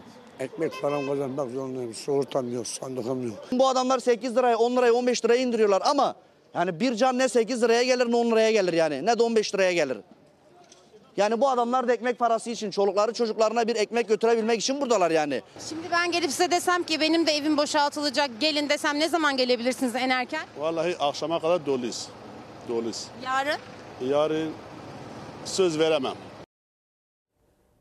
Şimdi Öznür'e gidiyoruz. Öznür Aslan bizi Gaziantep'te karşılayacak. Orada son gelişmeleri bizimle paylaşacak. Kolay gelsin Öznür. Teşekkür ederim Selçuk Tepeli. Şu anda Gaziantep Islahiye'deyiz. Gün boyu da Kazım Gökçe ile birlikte buradaydık. Ee, şunu söyleyebiliriz ki Islahiye'de artık arama kurtarma çalışması görmüyoruz. Onun yerine enkaz kaldırma çalışmaları başladı. Tabii ki arama kurtarma sona erince bölgede de e, yakınlarını bulamayan insanlar var. Enkazların altından çıkmasını bekliyorlardı. Olmadı. Dolayısıyla e, şimdi kimsesiz cenazelerden yakınlarını arayanlar var. Bölgede söylenene göre 80'den fazla kimsesiz cenaze var. Onların da e, bir de yakınlarını bulamayanlar var tabii ki. İşte şimdi artık acı ama bu acı eşleşmenin yapılması gerekiyor. Dolayısıyla da yakınlarını arayanlar DNA örneği vermeye gidiyorlar. Hastanelerde de aynı zamanda arıyorlar ama bugüne kadar eğer bir hastanede bulamadılarsa DNA örneği veriyorlar ve kimsesiz olarak gömülen e, mezarların numaraları var e, belir- tespit edilen yakını hangi numaralı mezardaysa o numaralı mezara gidiyorlar ve o kimsesiz mezar artık en azından bir kimsesi olan haline geliyor. Ee, Islahiye'de merkezde enerji de yok. Kademeli olarak verilmeye başlanıyor. Şu anda e, sokak lambalarının bir kısmı yanıyor. Ancak Kazım Gökçesi de gösterebilirse eğer sağ taraftaki sokakta örneğin sokak lambaları yanıyor şu anda. Ama benim arka tarafımda kalan kısımda sokak lambası yanmıyor. Aslında bu tarafta en çok e, çadırın olduğu enerjiye, elektriğe özellikle en çok ihtiyaç duyulan bölüm. Çünkü e, elektrik olmayınca çadırlarda ısınma da sorun olmaya başlıyor. Dolayısıyla şu anda elektrik yok. E, odunları da çok az sayıda. Dolayısıyla da Islahiye'de çadırlarda kalan insanların şu an en çok ihtiyaç duyduğu şeylerden birisi en azından elektrik gelene kadar odunlar olacak Selçuk Tepeli. Dolayısıyla da şu an acilen ısınma için çünkü hava çok soğuk oduna ihtiyaç var burada. Kolay gelsin. Efendim bir yandan da kayıplarını arayan yurttaşlarımız, vatandaşlarımız var. Biz de onların yanındaydık. Bu olay yerinden 2-3 dakika sonra oldu. Benim yeğenim İrem binadan çıkıyor ve çığlık atıyor. Yardım çığlığı atıyor, yardım istiyor civardan. Civardan birisi, başka bir binadan çıkan bir kişi, karısı, bebeği, kendisi çıkıyor. İrem'i görüyor, sakinleştirmeye çalışıyor, eliyle seviyor. İrem diyor ki hani yardım et, ailemin hepsi içeride. Kişi de kendi ailesini kurtarabilmek için bölgeden arabasına binip uzaklaşıyor. Ve sonrasında biz kızımızın izini kaybettik. İrem Karaca 15 yaşında ailesi depremde hayatını kaybetti. O kurtuldu ama şimdi kayıp. Günlerce Gözde Apartmanı'na ait bu enkazda aranan isimlerden biriydi İrem Karaca. Son gün enkaz tekrar tekrar arandı ancak İrem Karaca burada bulunamadı. Bunun üzerine yakınları İrem'in sarsıntı anında dışarıya kaçmış olabileceğini düşündü ve çevredeki güvenlik kameraları incelenmeye başladı. Bakılmayan tek bir yer yok. Ya bizim kızımız, bizim hala ümidimiz var. Bizim kızımız yaşıyor. Biz sadece bir şok geçirdiğini, bir yere saklandığını ya da bir hafıza karşı, e, hafıza kaybı yaşadığını düşünüyoruz. Civardaki kameralara ulaşabildik. Gözde Apartmanı'nın tam çaprazında Gaski'ye ait bu güvenlik kamerası da deprem anında kayıttaydı ve sokakta kaçışan insanları kaydetti. O görüntülerde bir kız çocuğu da tek başınaydı. Çevredekilerden yardım istiyordu. Ancak herkes kendi canını kurtarma derdinde olduğu için o çocuğa yardım eden olmadı. Aile yakınlarının iddiasına göre görüntülerde tek başına görünen o kız İrem Karaca. Gaziantep İslahiye'de depremden hemen sonra İrem Karaca'nın kamera kayıtlarında kaçış anları var. Sonrası ise bilinmiyor. Ailesi her yerde İrem'i arıyor. İrem'in ailesine ait cep telefonu sinyalleri incelendiğinde annesinin telefonunun 9 Şubat'ta yani depremden 3 gün sonra yaşadıkları evden yaklaşık 1 kilometre uzaklıktaki başka bir adreste sinyal verdiği tespit edildi. O adreste işte burası İrem ve ailesinin daha önce yaşadıkları ev bu. Yaklaşık 4 yıl önce buradan taşınmışlardı ve kendilerine mezar olan Gözde Apartmanı'nda yaşamaya başlamışlardı. İrem Karaca, zayıf, orta boylarda bir kız. 15 yaşında, yaklaşık 55-60 kilo civarında. Kumral tenli, kumral saçlı. Ayağım şu battaniye var. Şu battaniyeye doğru ayağım ilerliyor. Etraf Depremin birinci günü kendi imkanlarımızla pazartesi günü saat iki buçuk gibi çocuğu enkazdan çıkarttık. 112 ambulansına kendi imkanlarımızla bindirdik. Yeğenimi Sahra Hastanesi Hatay Şehir Hastanesi'nin acilin arkadaki Sahra çadırına bıraktık. Ve o günden beri çocuktan haber yok. Kemal Faruk Çevikel, o da 14 yaşında. Antakya merkezdeki evlerinin enkazından halası Canan Çevikel'in yardımıyla çıkarıldı. Ambulansa alındı ama ailesi nereye götürüldüğünü bilmiyor. Adana'ya gittiği yönünde, helikopterle gittiği yönünde bir bilgi var elimizde. Emin değiliz. Teyzemiz Necla Dişer 59 yaşında. Depremin birinci gününden itibaren kayıp. Apartmandan çıkan cenazelerin hiçbirinin teyzeme ait olmadığı anlaşıldı. Bir başka kayıpsa 59 yaşındaki Necla Dişer. Antakya'daki Özdemir apartmanında yakalandı depreme. Apartmanda enkaz kaldırma çalışmaları sonlandı. Dişerdense iz yok. Herhangi bir hastanede yani ne Antakya'da ne Hatay'da ne de Türkiye'deki herhangi bir hastanede teyzemin yaralı ya da ölü olarak kaydı bulunmamaktadır. Ben şu anın Hatay'ın Defne ilçesindeyim. Teyzemi gördüğünü söyleyen çok fazla insan var. Travma halinde olduğunu düşünüyoruz. Efendim bir kıymetli izleyicimiz Çevre Bakanlığı aynı hızla tüm İstanbul'daki binaları da kontrol etmeli diyor. Sadece İstanbul'daki değil tüm Türkiye'deki. Fakat size bir şey söyleyeyim. Burada zaman zaman paylaştık. İstanbul'daki binalar zaten pek çok defa pek çok farklı kurum tarafından kontrol edildi ve emin olun çok detaylı e, veriler var, rakamlar var ve hepsinin hatta İstanbul'da kentsel dönüşüm için bir merkez de vardı. Sonra nedense işlevsizleşti. Yıkılacağı düşünülen yıkılma riski bulunan binaların uydu fotoğrafları bile var. Yetkililerin elinde. Ve devasa bilgisayarların içinde bunlar.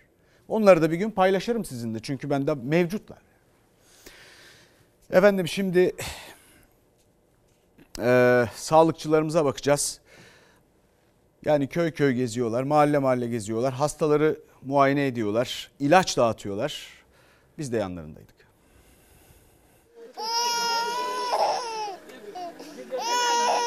Dört çocuk var. Dördü de mi az? Öksürük, grip, soğukta kaldıkları için zaten ilk günü yağmur yağıyordu. Hepimiz birlikte çıktık, yağmurun altında kaldık. Nasılsın? Tamam. Baba da otursun mu buraya? Gel babası sen de otur. Tamam babanın kucağında bakalım. Sağlık Bakanlığı Hatay'ın köylerinde ambulansla sağlık hizmeti veriyor. İlaç götürülüyor, sağlık taraması yapılıyor. Enkaz altında yara almayan da soğuktan hasta bölgede. Kalkabilir misin? Kalkarım kalkarım. Tamam. Ateş oluyor, ateş geri düşüyor, üşüme oluyor. Titreme mi geliyor? Ee, Ara sıra titreme geliyor, geçiyor. Benim derdim var, benim başka bir şeyim yok. Belin mi ağrıyor? Düştüm ya kaha merdivana. Merdivanın kaha var ya o belime değdi. Antakya'nın köylerine geldik. Burada aslında biliyorsunuz başından beri bir salgın tehlikesi konuşuluyordu. Ee, Hatay'da özellikle de. Sağlıkçıların birçoğu enkazların üzerinde çalışmalar yürütüyordu. Bugün itibariyle sağlıkçılar sağlık hizmetinden faydalanmakta güçlük çeken köylere geldiler. Burası Hıdır Bey köyü. Genellikle ileri yaştakiler ve çocuklarda rahatsızlık görünüyor. Birçoğunun nedeni de soğuğa bağlı. Çok geçmiş olsun. Teşekkürler. Nerede kalıyorsun? Çadırda. Çadırda kal. Çadırdayız şu an. Normalde peki şimdi çıksanız bir hastaneye gidebilecek miydiniz? Normalde gideriz. Ama işte gidemiyoruz şu an. Hastaneler yıkıldı hepsi. Hastane yok yani burada. Yollar da kapalı. Günlerdir enkaz üstünde bir can kurtarmak için mücadele veriyor sağlık çalışanları. Şimdi 11. günde köy köy geziyorlar ve buradaki hastaların ilaç ihtiyaçlarını ve tedavi işte ihtiyaçlarını planlamaya çalışıyorlar. alamıyorum dedim vermediler. Üşüttün biraz. Üşüttün biraz. Hastane yok. Hastane olsa o hastaneye ulaşacak yol yok. Hasta çok ama tedavi için imkanlar kısıtlı. Ambulanslarla şifa dağıtılmaya çalışılıyor köylere. Hastalar ilaca yetişemiyor. Ee, biz bunu Sağlık Bakanlığı olarak il il Hatay'daki bulunan bütün köylere, bütün ekiplerimiz dağıtılarak bu hastalarımızın ilaçlarını temin etmeye çalışıyoruz. Tedavisi yarım kalan hastalarımıza yardım ediyoruz. Hiçbir hastamızı da yalnız bırakmamaya çalışıyoruz. Çocuklarda genelde e, öksürük, üşütme hepsi çadırlarda kalıyor. Deprem zamanında dışarıda yatmış hepsi. Ee, genelde soğuk algınlığı çok çocuklarda. Yatalak hastaları da yerinde ziyaret ediyorlar. Onların rahatsızlıklarını dinliyorlar. Ambulansa gelemeyenlerin de çadırına gidiyor ekipler. Ben diyorum bir ara burada biraz kuru yerde yattık. Ondan mı oldu? İlaçlarınız da bitmiş şimdi. Allah razı olsun. Sizlerden de, devletimizden de, sağlıkçılarımızın genelinden de her zaman onlara minnettar duacıyız. Sağlık Bakanı Fahrettin Koca da akşam Hatay'da sağlıkçılarla bir aradaydı. Bilgi alırken çevresinde ısındıkları ateşin koru patladı. Büyük bir alev topu çıktı ortaya. O anlarda akla ilk gelen çadırlar oldu. Hocam çadırlara geldik ya. Hemen Efendim tabii sağlıkçılarımız da pek çok hizmet götüren insanlarımız da bizim devletimizin çalışanları, görevlileri, bağlı bulundukları bakanlıklar var. Onların işini yaptığı zamanlar yapamadığı, yetişebildikleri, yetişemedikleri var. Hepsini paylaşmaya çalışıyoruz. Dolayısıyla herkese Allah yardımcı olsun diyoruz. Şimdi Gamze Dondurmacı ile görüşeceğiz. Hatay'a gideceğiz. Son gelişmeleri, bilgileri alacağız. Selçuk Tepeli aslında bir gündür yani bugün boyunca biz e, Antakya'da hiçbir şekilde ambulans sireninin sesini duymadık enkazların başında. Enkaz üzerinde çalışmalar devam ediyor. Mesela şu anda Antakya'da Atatürk Bulvarı'nın olduğu noktadayız. Bu noktada bir bina yan yatıp bir apartın üstüne doğru e, ağırlığını bıraktı. O apartın üstünde e, şu anda çalışma yapılıyor. O aparta girilmesi için hemen sağ tarafta. Çünkü o enkazın altında hala 20 kişiye yakın insanın olduğu düşünülüyor. Ancak bu bina kontrollü bir şekilde yıkılmadığı sürece ekipler riske girip apartın içerisinde bulunanlarla ilgili bir çalışma yürütemiyorlar. Bu bina neden yattı? 6 katlı e, bir binaydı bu ve 6 yıllık yeni bir binaydı. Ama iddiaya göre altında olan dükkan için bu binanın kolonları temizlendi, yıkıldı. Öyle olunca da bu binanın ayakta kalması güç bir hale gelmişti. Bu apartta kalanların e, şu anda e, yakınları burada bulunmuyor ama e, burada belirlenen isimler var. Yaklaşık 20 kişi olduğu düşünülüyor. Bunun için de ekipler titizlikle Antakya'da bu binanın önünde çalışmalarını sürdür, sürdürüyor. Bu bina kon- yıkıldığın zaman kontrollü bir şekilde apartta bulunanlara da ulaşılmış olacak böylece Selçuk Tepeli. Kolay gelsin Gamze. Efendim şimdi dün gece Türkiye Türkiye Tek Yürek yayınını izledi. Bağış toplandı 115 milyar liranın üstünde. Her bağış yapıldığında sanki bir damla gözyaşı siliniyormuş gibi, birinin yüreğine belki bir damla su serpiliyormuş gibi hissediyoruz biz burada onlar için. Kahramanmaraş merkezli peş peşe iki büyük depremin yaralarını sarabilmek için tek yürek oldu Türkiye. Televizyon kanalları yardım için ortak yayındaydı. Ekran yüzleri tüm Türkiye'den gelen bağışları not etmek üzere bir araya geldi.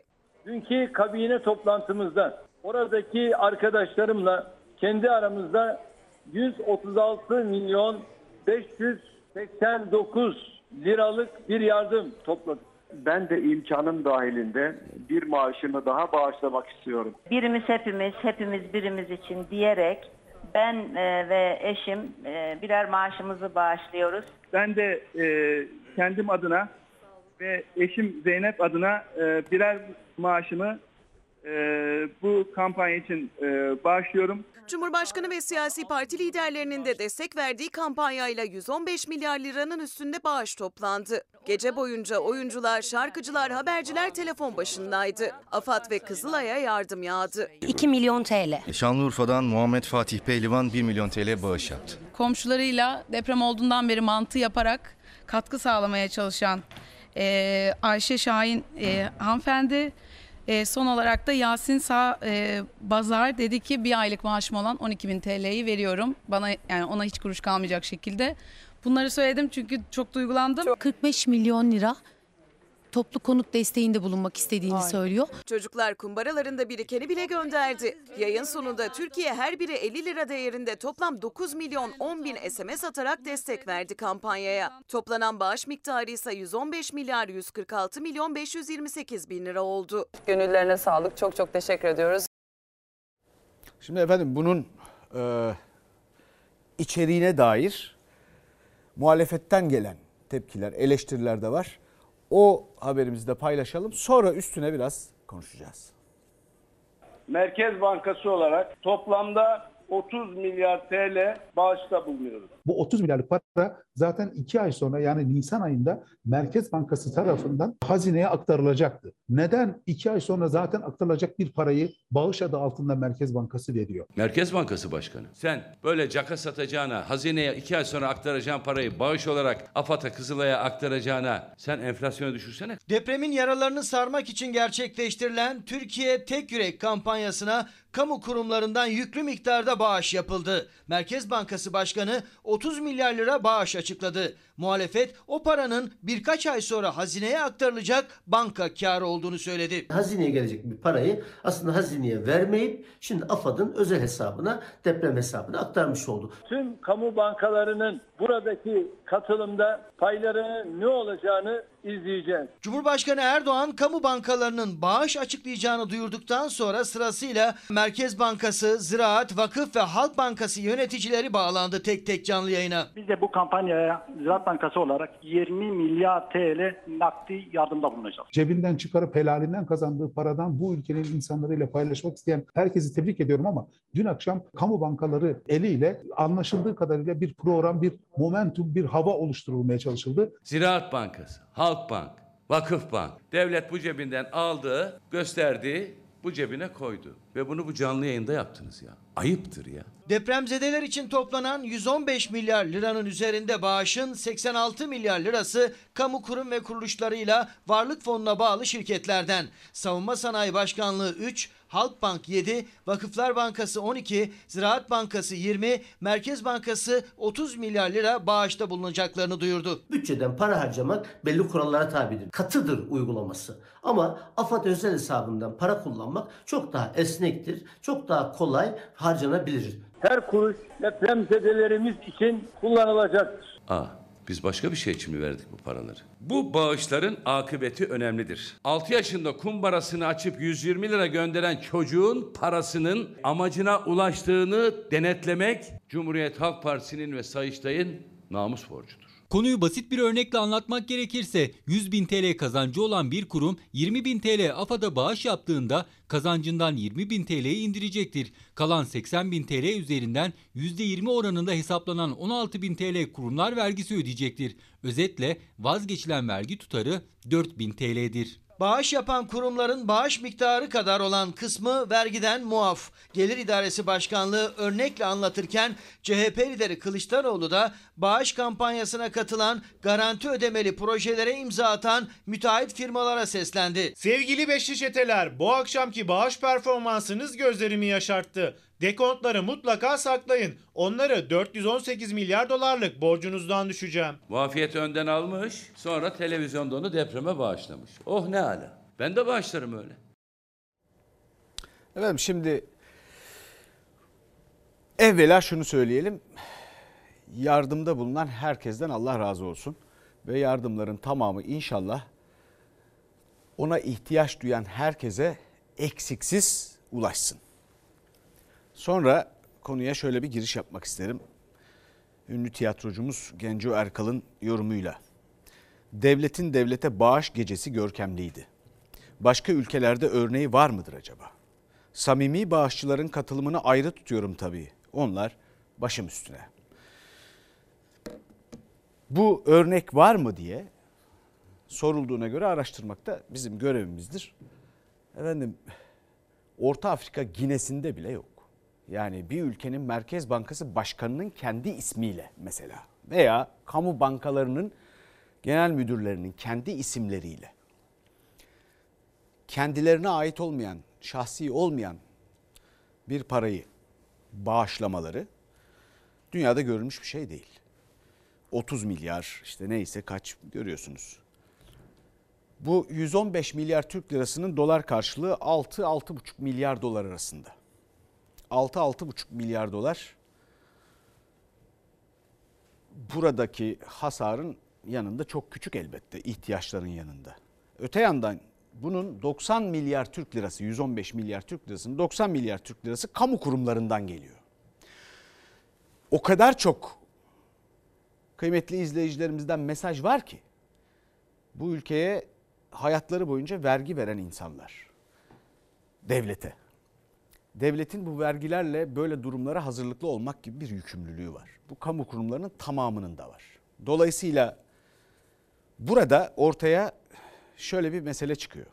Biz devlet denen şeyi anlıyor muyuz? Ne olduğunu, devlet kavramının ne olduğunu anlayabiliyor muyuz yani?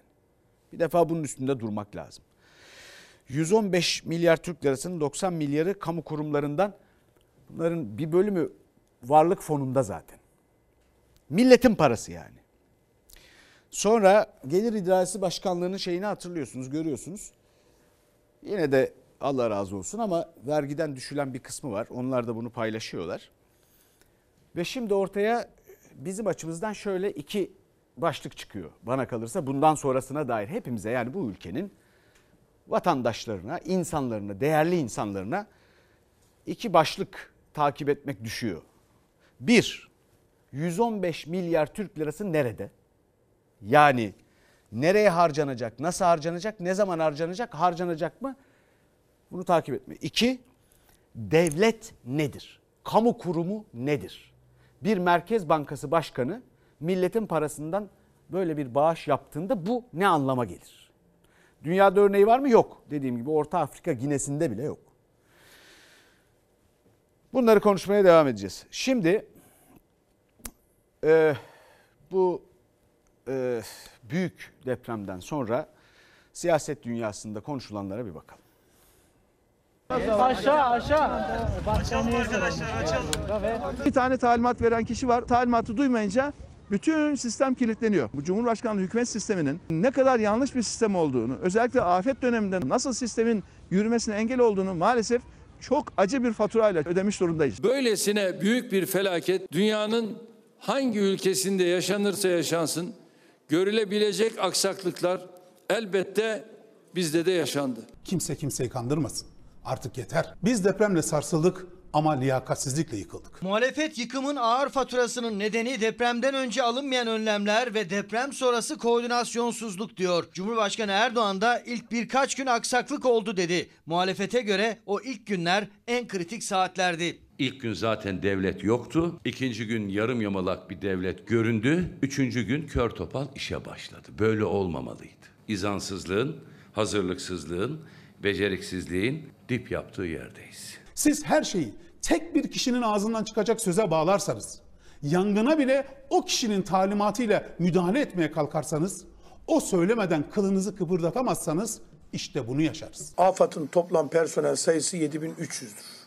Takdir edilir ki 7300 personelle Türkiye'deki bu büyük afeti veya herhangi bir afeti yönetebilmek mümkün değildir. 2022 yılı performans raporu AFAD'ın. Mühendis, mimar, şehir plancı, tekniker ve jeolog. Arama kurtarma teknikeri 352 kişi boş. Erdoğan boş. Hükümetin eksikliğini, beceriksizliğini, ihmalini ifade etmeyelim mi? İktidar muhalefeti deprem üzerinden siyaset yapmakla eleştiriyor ama muhalefet de alınmayan önlemler sonrasında arama kurtarma ve yardımlardaki gecikme tam da siyasetin konusu diyor. Sayın Erdoğan ilk günkü açıklaması neydi? Nefret, öfke, tehdit. Böyle bir şey olur mu? İktidar Partisi'nin sözcüsü çıktı dedi ki biz dedi Cumhur İttifakı olarak sahadayız dedi. Olanlar hep oldu. Bunlar kader planının içerisinde olan şeyler. Kader diye bize bunu kimse yutturamaz. Bu kader değildir. Bu düpedüz cinayettir. Bu insanları öldürmektir. Bu cehalettir. Depremin ilk dakikalarından itibaren sorumlu yayıncılık yapan bütün gazetecilerin ve televizyoncuların yanında olduğumuzu ilan ediyor. Haberciliği cezalandırmayı düşünenleri de bu büyük hatadan dönmeye davet ediyorum. Muhalefet afet yönetimi konusunda eleştirdiği iktidarın bazı basın yayın organlarını deprem bölgesinden yapılan yayınlarla ilgili baskı hazırlığında olduğunu da söylüyor. Televizyon kanallarına bugünlerde ceza yağdırmak için adeta bir sopaya dönüşmüş Rütü'yü anayasal bir kurum olarak adil olmaya davet ediyorum. Medya kuruluşlarımızın özgür haber alma ve özgür haber verme e, çalışmalarına asla engel olunmamalı. Gün sansür günü değil. Özgür basın can kurtarır, özgür basın hayat kurtarır. İlk günden itibaren deprem bölgelerini adım adım gezen Millet İttifakı liderleri cumartesi günü Saadet Partisi'nde deprem gündemiyle bir araya gelecek. Efendim bir de seçim gündemine bakın. Bugünlerde seçimi gündeme getirmek kadar yanlış bir şey yok.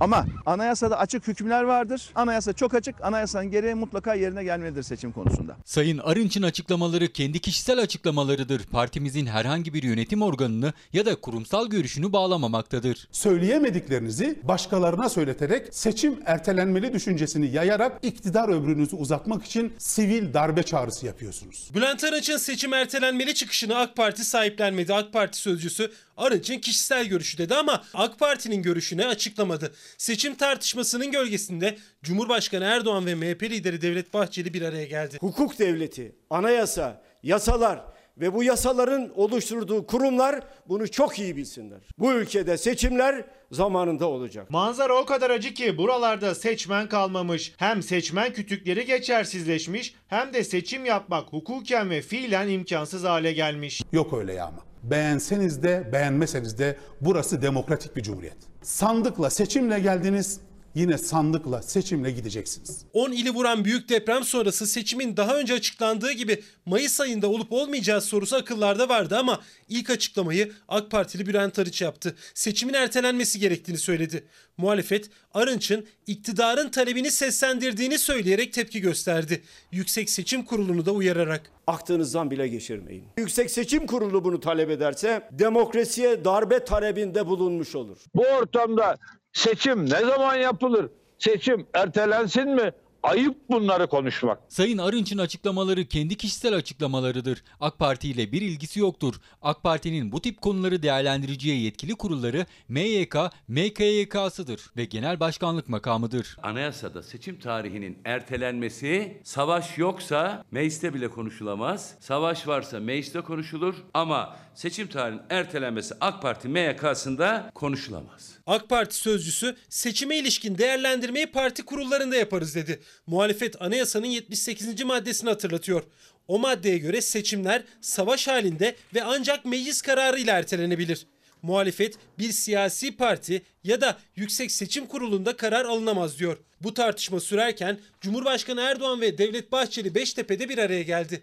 Cumhur İttifakı'nın iki ortağının seçim tarihine ilişkin değerlendirme yapıp yapmadıkları konusunda açıklama yok. Efendim şimdi haber bülteni, ana haber bülteni bölümünden başka bir bölüme geçeceğiz. Ve uzman konuğumuzla hukuk başlığını açıyoruz.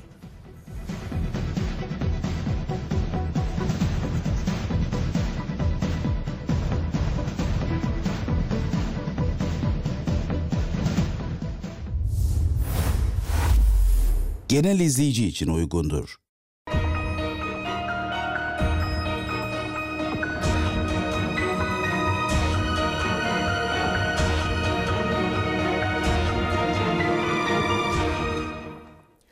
Efendim doçent Hasan Sınar bizimle birlikte ceza hukuku uzmanı.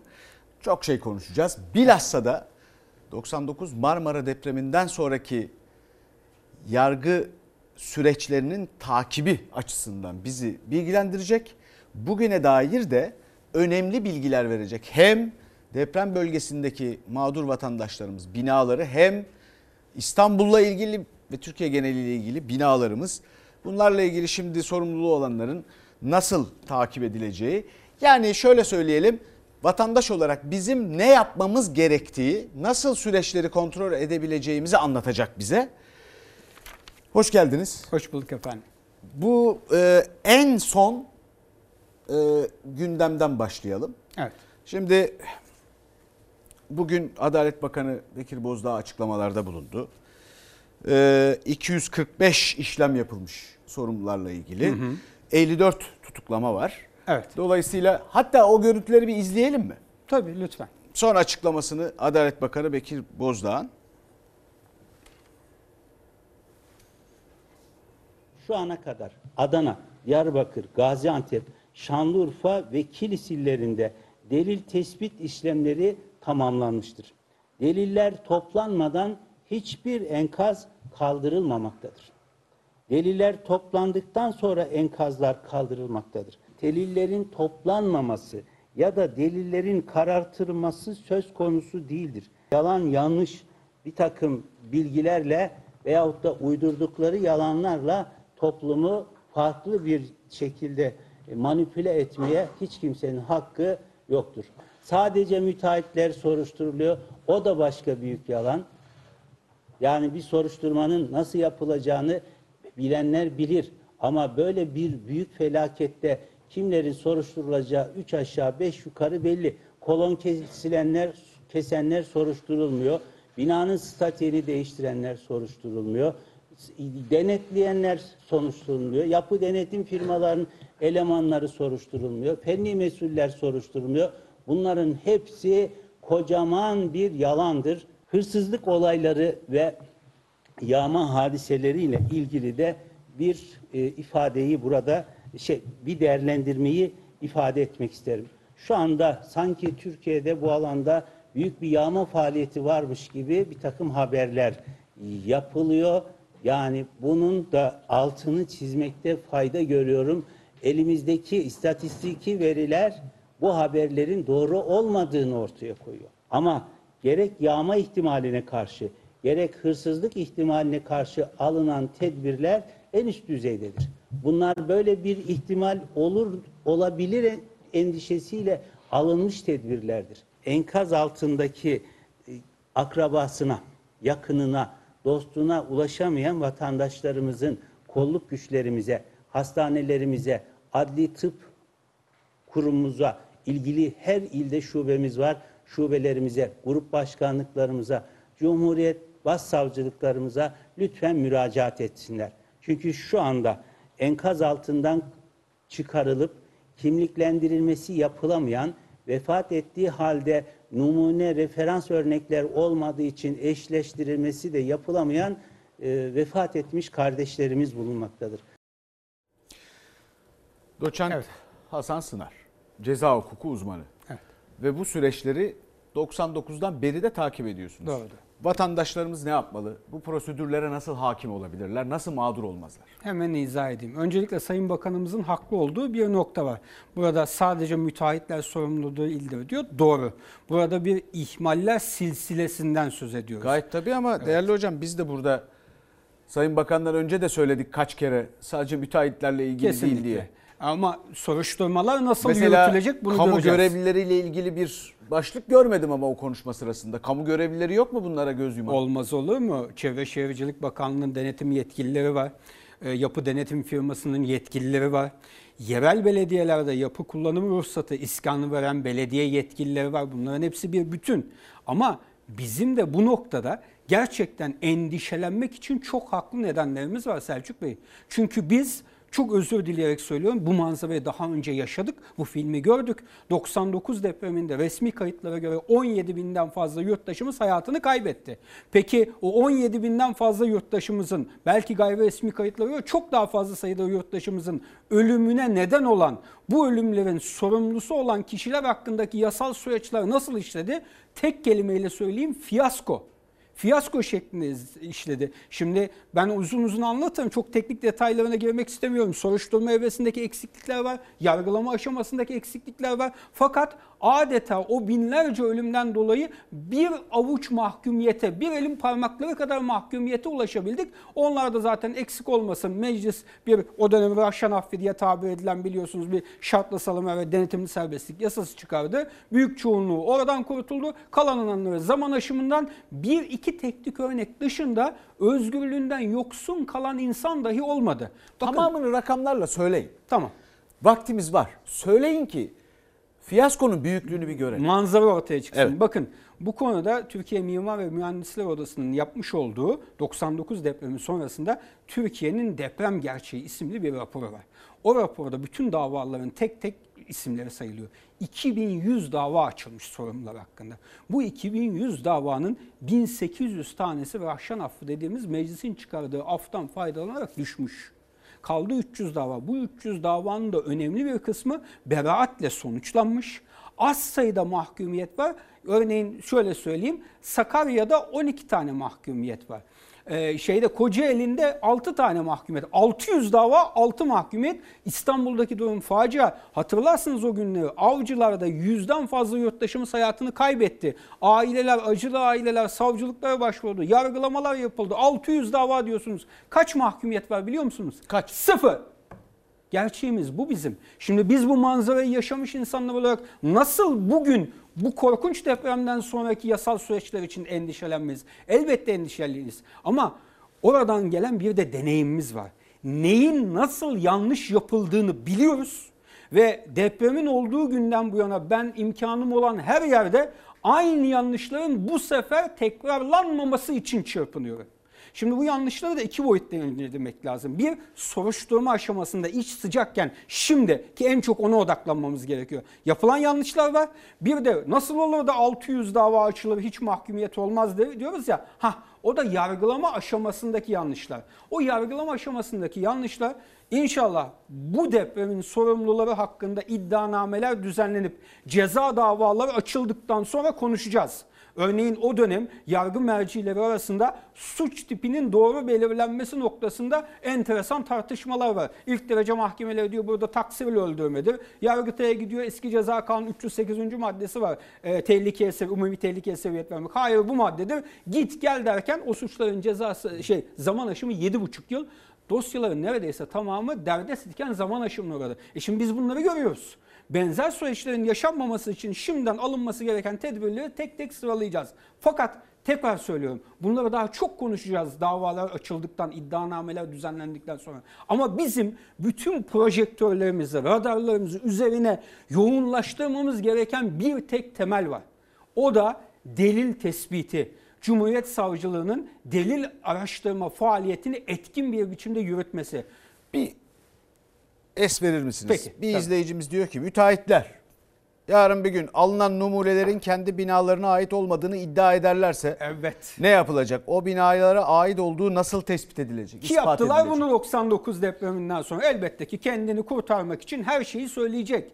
İşte bu noktada en önemli şey enkazlar kaldırılmadan önce yıkılan ve hasar gören her binadan mutlaka analize imkan verecek, karşılaştırmalı analize imkan verecek şekilde delil örneklerinin, numunelerinin, inşaat numunelerinin alınması. Alındı mı? Beton, toprak, ha şimdi onu anlatacağım. Beton, toprak donatı örnekleri. Üstelik bu konuda biz her yerde açıklama yapınca sağ olsun insanlarımız çok duyarlı. İnşaat mühendisi dostlar, e, TÜSK standartları enstitüsünden dostlar uyardılar sosyal medya üzerinden. Hocam karot testi için tekli örnek de yetmez. Çoklu, çiftli örnek alınmalı ki birinin neticesine itiraz edilirse diğerine e, şey incelemeye gönderilebilsin. Tek örnek üzerinden mahkumiyete ulaşılmaz diye. Çok haklılar. Konunun uzmanları bunu biliyorlar. Şimdi ben size sorayım alındı mı? Dün Adalet Bakanlığı nihayet 10 gün sonra bir açıklama yaptı. Dedi ki Sayın Bakan az önce de dinledik. Şu şu şu ileride genelde depremden ikinci derecede etkilenmiş olan Kilis'te, Adana'da, e, Şanlıurfa'da tespitler yapıldı diyor. Fakat esas depremin vurmuş olduğu Hatay'da, Reyhanlı ilçesi dışında bu tespitlerin büyük ölçüde yapılmadığını biliyoruz.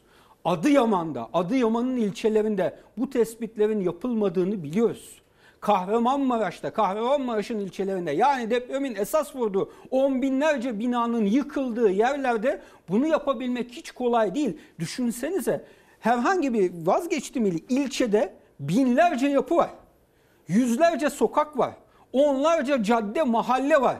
Girecek Cumhuriyet Savcıları yanında bilir kişiler bile tek tek tek orada bina örneklerini alacak, konum belirleyecek, z- tutanak tutacak, imza bir sonrakine geçecek. Kaç tane binayı yapabilirler? Onun için ben ilk günden beri şunun için yalvardım. Hala da yalvarıyorum. Yahu Cumhuriyet savcılarımız bütün işi bırakmalılar. Hakim ve Savcılar Kurulu'nun vereceği bir talimata, bir emire bakar. İstanbul'da, Ankara'da, İzmir'deki bütün Cumhuriyet savcıları burada yapılması gereken zorunlu işler için nöbetçi personeli bırakırsınız. Tutuklu işler vesaire acil yapılması gerekiyor. Aslında onun dışındaki bütün savcılarımızı geçici görevlendirmeyle derhal oraya gönderin. Orada da o organizasyonu yapın.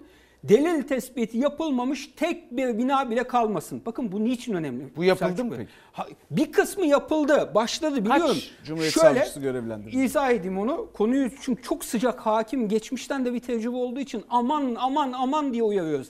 İlk biz bu uyarıları depremin olduğu gün 6 Şubat'ta yapınca 7-8 8 çarşamba günü bakanlık açıklama yaptı.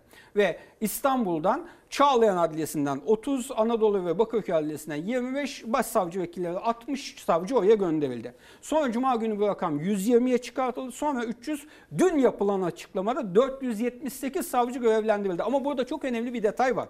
Birincisi ben bugün 3 ayda orada görev yapan Cumhuriyet Savcısı öğrencimle ayrı ayrı konuştum. Bu savcıların 478'i birden görev yapmıyor. Konuştuğum savcılardan iki tanesi şu an İstanbul'a geri dönmüş. Çarşamba günü gitmiş. Bir sonraki gruba devretmiş. Yani devriye usulü çalışıyorlar. 478 savcı bir arada çalışmıyor. Birincisi bu. İkincisi ve daha da önemlisi orada sahadaki savcıların çok büyük bir bölümü şu an delil tespiti işlemi yapmıyor. Aksine çok yakıcı bir başka sorunla boğuşuyorlar. O da nedir? Hayatını kaybeden yurttaşlarımızın ölü muayene tespitlerinin yapılması, parmak izlerinin alınması, kan, diş örneklerinin alınması, fotoğraflama işleminin ve bunun tutanağa bağlanması. Savcılar buna odaklanmış durumdalar. E öyle olunca fakat o delil tespiti işlemi kaçınılmaz olarak ikinci plan. Onunla uğraşan savcılarımız var. Yok değil. Birimlere ayırmışlar alt birimler ama sayıl oraya o kadar az ki siz Kahramanmaraş'ın bütün ilçelerini, bütün sokaklarını, bütün mahallelerini, bütün caddelerini, bütün evlerini o kadar az sayıda savcıyla bunu yapamazsınız. 478 savcı dediniz. Onlar da dörtlü vardiya olarak çalışıyor ve asıl can kayıplarının tespitiyle uğraşıyorlar dediniz. Sayı kaç olmalıydı? Takriben ne olabilirdi? Bahsettiğiniz gibi bir seferberlik Zorunlu olsaydı. savcıların, zorunlu bulunması gereken bütün Cumhuriyet savcılarının özellikle 3 büyük şehirdeki bütün Cumhuriyet savcılarını görevlendirmesi Kaç? gerekirdi. 5000'in üzerinde olması gerekirdi. Ve bir de çok enteresan bir şey daha var. Hakimler ve Savcılar Kurulu'nun web sitesine girin. Orada şeyi göreceksiniz pop-up şeklinde karşınıza gelen gönüllü olmak isteyen savcılarımız şu başvuru formunu doldursunlar diyor. Gönüllülük esasına gidiyor savcılarımız. Yahu siz dernek misiniz? Vakıf mısınız? Sivil toplum kuruluşu musunuz? Siz ülkenin en büyük yargı kuruluşusunuz. Gönüllülük esası nedir? Şuradaki şu şu listedeki savcılar yarın sabah itibariyle Kahramanmaraş'a. Şu listedekiler yarın sabah Hatay'a. Şu listedekiler yarın sabah Adıyaman'a. Göndereceksin bunu. Binlerce savcıyı göndereceksin. 10 gün oldu. Yalvarıyoruz 10 gündür. Yok. E açıklama 478 saat. Hayır işte söyledim. Ne olacak biliyor musunuz? En büyük korkumuz o. Delil tespiti yapılamadığı için delil yetersizliği nedeniyle yargılamalarda ne yazık ki mahkumiyet sonucuna ulaşmak mümkün olamayacak. Biz bu filmi gördük, bunu yaşadık. Çünkü ceza yargılaması dediğiniz şey delil üzerine inşa edilen bir süreçtir. Bir Üstelik kimsin- doğru yasaya uygun delil Kesinlikle. üzerinde. Eksiksiz, tam ve hukuka uygun bir biçimde elde edilmeli. Bilimsel esaslara göre elde edilmeli o deliller. E peki bu işlemi yapabilecek yeterli sayıda Cumhuriyet Savcısına, onların yanında teknik yardımı yapacak olan bilirkişilere sahip olmadan elbette şunu söyleyeyim, haksızlık etmekten Allah'a sığınırım. 99'a göre gene bir refleks var. O dönem hiçbir şey yapılamamıştı. Gene belirli sayıda toplanacak delil ama yani bu yeterli olmayacak. Bir e, çok kıymetli depremde hayatını kaybeden bir meslektaşımızın attığı bir tweet var. Onu ekrana getirebilme imkanımız var mı? Evet. Yani bu beni çok çok yaralayan bir süreç. Bunu Evet. ifade edemezsem hakikaten Buyurun. E, kendimi kendimi çok eksik hissederim. Şeyma e, Gelin ne ya- yazık ki yak- rahmetli olan lütfen. diyor ki bir deprem yaşayan ve deprem tehlikeli yüksekliğine Kahramanmaraş'ta yaşayan biri olarak. Bunu ne zaman yazıyor atıyor bu tweet'i biliyor musunuz? İzmir depreminden sonra 3 Kasım 2020'de. Değerli hocam meslektaşım derken Avukat. avukat. Avukat. Bir deprem ülkesinde yaşayan ve deprem tehlikesi yüksek illerden Kahramanmaraş'ta yaşayan biri olarak bir gün burası da Elazığ'ın, İzmir'in kaderini yaşarsa benim için, ailem için veya herhangi biri için melek oldu diye iyileştirmeler yapmayın. Hakkımızı arayın. Bu iki kelime işte. Hakkımızı arayın. Biz Şeyma'nın hakkını nasıl arayacağız? Şeyma'nın hakkını arayabilmemiz, o müteahhitlerden, kamu görevlilerinden, denetim görevini ifa edenlerden hesap sorabilmemiz için o yargılamada onların malzemeden çaldığına, denetim görevini ihmal ettiğine ilişkin olarak elimizde somut bilimsel delil olmalı. Delil tespiti olmadan ben avukat olarak o duruşmaya girsem, orada en iyi sözleri söylesem, en güçlü argümanları savunsam, en iyi dilekçeleri yazsa, yazsam da Orada hiçbir şey yok yapabileceğim. Hakimin de yapabileceği bir şey yok. Elimizde delil yoksa. Onun için delil tespiti bizim için her şeyden önemli. Son yapacağımız iş dahi olsa Şeyma'nın hakkını arayacağız. Şeyma gibi hayatını kaybeden, annesini babasını kaybeden insanlar için, evlatlarını kaybeden insanlar için, yakınlarını, sevdiklerini kaybeden insanlar için bu mücadeleyi sonuna kadar vereceğiz. Ama başarıya ulaşabilmemiz için bizim şu an, şu dakika delil tespiti faaliyetinin bilimsel esaslara uygun, eksiksiz, tam bir biçimde yerine getirildiğinden emin olmamız lazım. Bunun için bir kolaylaştırıcı f- şey var. O aplikasyon falan da Çok uygulama güzel. var değil mi? Şimdi ona izah edeceğim. Biz bunu kimden bekliyoruz? Devletten bekliyoruz. Yani Adalet Bakanlığı'ndan ve Hakim ve Savcılar Kurulu'ndan. Tekrar söylüyorum hiçbir şey yapmadılar dersem haksızlık etmiş olurum ama çok yavaş, çok hantal ve çok yetersiz şekilde mücadele ediyorlar. Çok yetersiz sayıda savcı gönderdiler oraya. Yapamayacaklar. Bakın şurası çok önemli. Ne yazık ki ölüm fizyolojik bir olgu ve bir insan bu hepimiz için geçerli. Hayatını kaybettiğinde o beden ölü çürümesi dediğimiz şey yavaş yavaş çürüyor ve giderek toksik bir nitelik gazı salgın hastalıklara açık hale geliyor. Dolayısıyla bir ölü bedenin çok uzun süre açıkta kalabilmesi mümkün değil. Bir zaman sonra o salgın hastalık, verem, kolera riski ortaya çıktığı zaman siz kaçınılmaz olarak artık o zaman kimse delili falan gözetmeyecek. Buldozerlerle, iş makinelerle gireceksiniz. Girip orayı düzlediğiniz andan itibaren bizim artık orada hayatını kaybeden yurttaşlarımızın hakkını arayabilme imkanımız, delil elde edebilme imkanımız ortadan kalkacak. Dolayısıyla Selçuk Bey bu zamana karşı yarış. 10 gündür bunu anlatıyoruz. Sahada görev yapan Burada- bütün arkadaşlar kokudan şu anda aramadıklarını söylüyor. Bu daha da ağırlaşacak. Bur- buraya gelen bilim insanı konuklarımız var. Sizin gibi kaç gündür anlatmaya çalışıyoruz, kaç yıldır, on yıllardır anlatmaya çalışıyoruz diye haykırıyorlar. Siz de aynı durumdasınız. Görüyorum. Şimdi e, Türkiye Barolar Birliği'nin e, bu konuyla ilgili olarak kolaylaştırıcı bir çalışması var. Onu da paylaşalım? Hay Çok hay, işe yarayabileceğini düşünüyorum. Şimdi biz bunu devletten bekliyoruz ama ülkemizin en önemli e, meslek kuruluşlarından benim de mensup olmaktan onur duydum. Türkiye Barolar Birliği bir e, harekete geçti ve bir e, aksiyon aldı. İki şey yaptı. Birincisi dün itibariyle depremzedeler için hukuk rehberi yayınladı. Bakın şey depremden etkilenen herkes ya da onun dışında bu konuyla ilgili olarak bir şeyler yapmak isteyen herkes Barolar Birliği'nin bütün sitelerinde, sosyal medya hesaplarında var bu. Ücretsiz olarak herkese açıldı. Bir daha söyler misiniz adını? Depremzedeler için hukuk rehberi. Bu rehberde neler yapabileceğiniz, ceza hukuku açısından müteahhitlere yönelik neler yapabileceğiniz, özel hukuk açısından hangi tazminat davalarını ne şekilde açabileceğiniz, idarenin sorumluluğu açısından hizmet kusuru nedeniyle idare mahkemesinde neler yapabileceğiniz, buradaki talepleriniz reddedilirse anayasa mahkemesine nasıl bireysel başvuru yapabileceğiniz, her, iş hukukuna kadar her şeyi anlatıyorlar. Belki müteahhitler açısından da çünkü ceza hukukunun suistimali de söz konusu olabilir. Suçsuz müteahhit de vardır belki. Onlar da kendi haklarını bu Herkes açıdan için. savunabilirler Herkes bu rehberle beraber. Bütün yurttaşlarımıza Barolar Birliği'nin dün yayınladığı bu hukuk rehberine bir göz atmalarını, konu hakkında bilgilenmelerini ve ilerideki hukuki girişimlerin altyapısını bu şekilde oluşturmalarını kendilerinden istirham ediyorum. Bugün çok daha önemli bir şey ve bana kalırsa aslında devletin yapması gereken şeyi yaptı Barolar Birliği. Bir aplikasyon, bir uygulama yayınladı. Cep Herkesin telefonlarında falan kullanılabilecek, Hepimiz indirilebilecek. Cep telefonuna indirilebiliriz. iOS tabanlı olarak yayınlandı, Android tabanlı olarak da yayınlanmak üzereydi. Belki şu ana kadar yayınlanmıştı. Ee, bu adı şey enkaz ra- radarı. Enkaz radarı. Radarı. Evet. Yine Barolar Birliği'nin kesinlikle uygulaması Bugün, bugün telefonlara geçirdi. İki dakikalık bir de videosu var. Bakalım seyredelim onu. Lütfen. Türkiye Barolar Birliği olarak enkaz radarı uygulamasıyla göçük yaşanan her binayı kayıt altına alıyor, ihmalleri ortaya çıkarıyoruz. Enkazların yeterli teknik inceleme yapılamadan kaldırılması, delillerin toplanmasını imkansız hale getirir. Tüm şüphelilerin tespiti, kusur durumlarının belirlenebilmesi ve yaşanan facianın sorumlularının cezasız kalmaması, delillerin sağlıklı şekilde tespit edilmesine bağlıdır. Bölgedeki gönüllüleri yargı süreci için görüntü arşivi oluşturarak delillerin toplanmasına yardımcı olmaya ve ücretsiz olan enkaz radarı uygulamasını kullanmaya davet ediyoruz. Dikkat! Öncelikle can güvenliğinizden emin olun ve delil toplamak adına hiçbir şekilde enkaz veya hasarlı binaların içine girmeyin. Uygulamayı indirin. Enkazın bulunduğu konumu ve açık adresini belirleyin. Tarih ve zaman damgalı görüntüler elde edebilmek için görüntüleri yalnızca uygulamanın kendi fotoğraf ve video kayıt bölümünden ekleyin. Enkazın olası her yönden geniş açı fotoğraf ve videolarını uygulamaya yükleyin. İnşaat demirlerinin yakından çekilmiş fotoğraflarını ekleyin. Mümkünse kullanılan demir kalınlıklarını kalem, madeni parayla kıyaslayarak ya da cetvel ile ölçerek fotoğraflayın.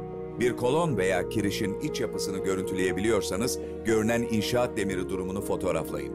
Beton ve çimento parçalarının genel durumunu 360 derece gösteren ve eğer öyleyse dayanıksızlığını gösteren video görüntülerini yükleyin. Beton veya bir başka materyalin içerisinde midye kabuğu veya başka bir madde varsa bunların fotoğraflarını ekleyin.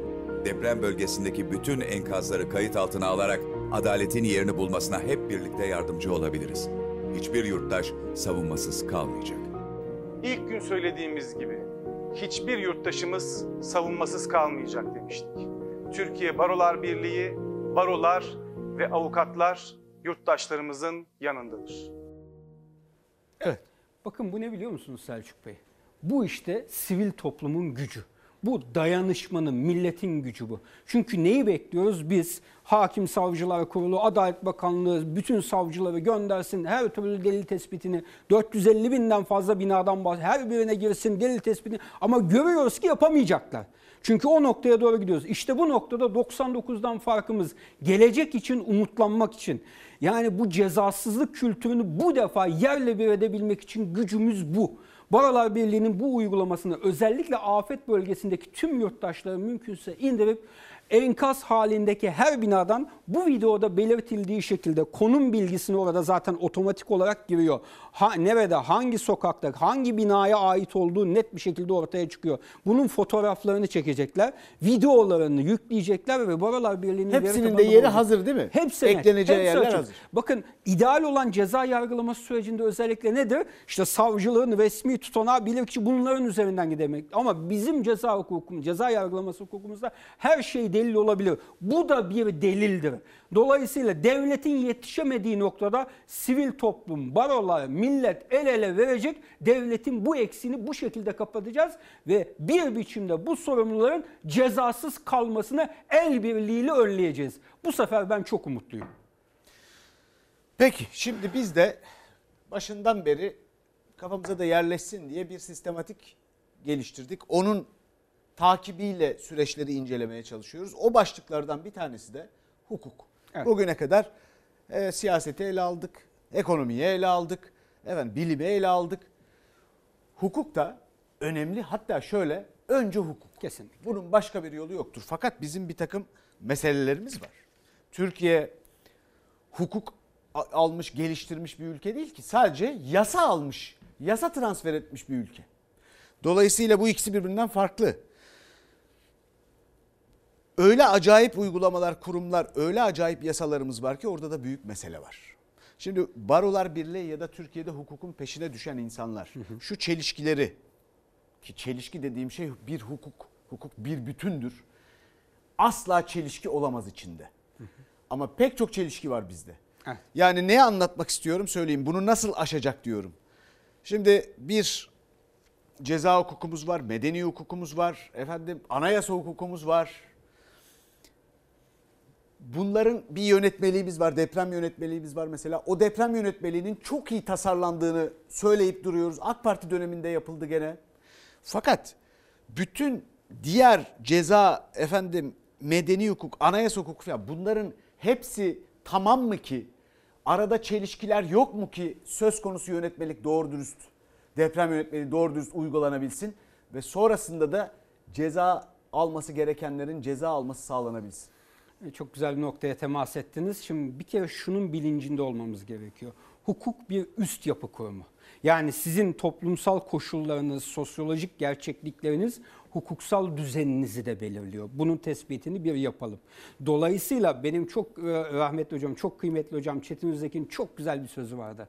Derdi ki en iyi kanun bile kötü uygulayıcıların elinde kendisinden beklenen faydayı veremez. Ama en kötü kanun bile iyi uygulayıcıların elinde fevkalade olumlu neticeler verebilir. Bizim ne yazık ki bu noktadaki temel sorunumuz bu aslında Türkiye'nin kadim yargı bağımsızlığı sorununun da çok doğrudan bir yansımasıdır. Ne yazık ki uygulamada bizim o hukuk kurallarının adalet idesine giden yolda doğru ellerde doğru şekilde uygulanamaması. Hayatın her alanındaki liyakatsizliği burada da görüyoruz ne yazık Peki değerli hocam şimdi bu uygulamayı gördük. Evet. Bir rehber yayınlandığını söylediniz. Zaten bilgileri verdiniz. Evet. Ve cezasızlık kültürü diye bir şeyin altını çiziyorsunuz. Kesinlikle. Çok önemli. Çünkü Türkiye'de bilhassa kamu e, yetkililerinden bahsediyorum. Çünkü onların soruşturma süreçleriyle ilgili bir e, izin alındıktan sonra e, o soruşturma süreçlerinin devam etmesi gibi bir durum var ve genellikle de izin verilmiyor.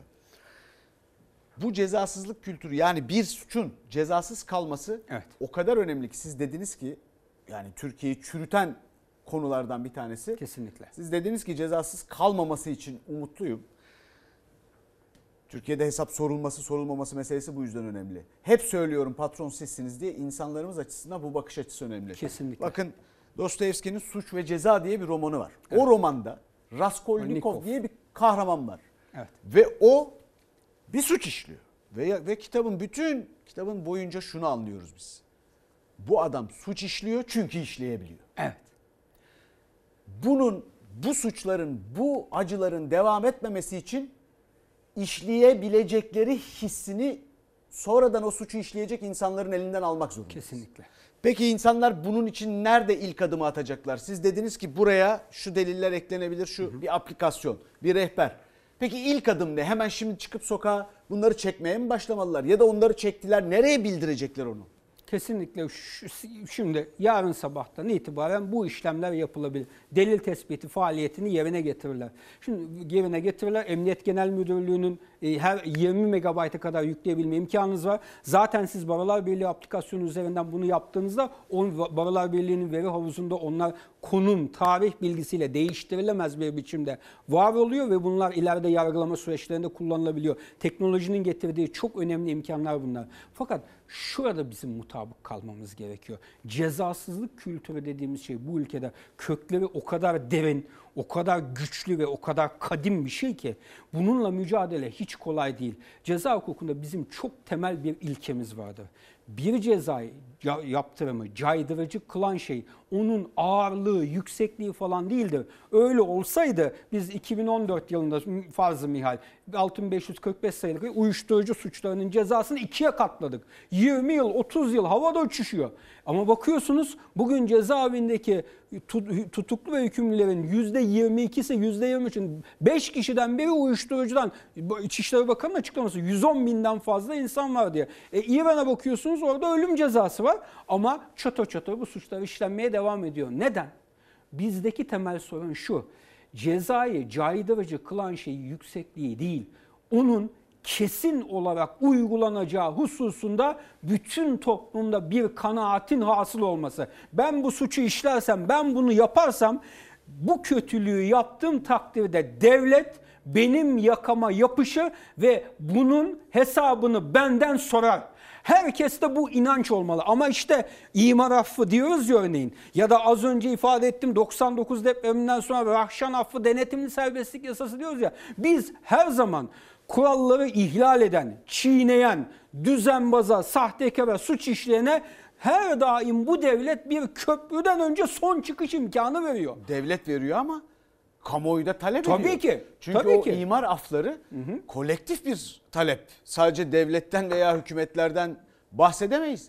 Oy gibi bir unsurla teşvik edilen de bir şey.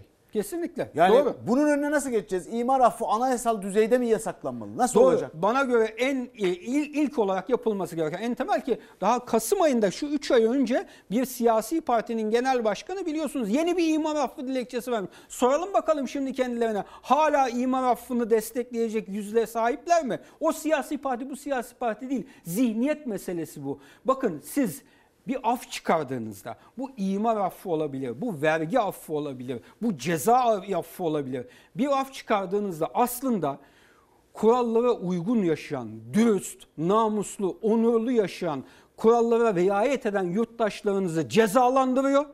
Kuralları ihlal eden üçkağıtçı düzenbazları ise cesaretlendiriyor. Daha da pervasız kılıyorsunuz. Eğer 99 depreminden sonra az önce ifade ettiğim rakamlar çerçevesinde o 600 tane dava açılıp 600 mahkumiyet olsaydı bütün müteahhitler, bütün kamu görevlileri, ihmal edenler, rüşvet alanlar hepsi çatır çatır cezalandırılsaydı biz bugüne gelir miydik?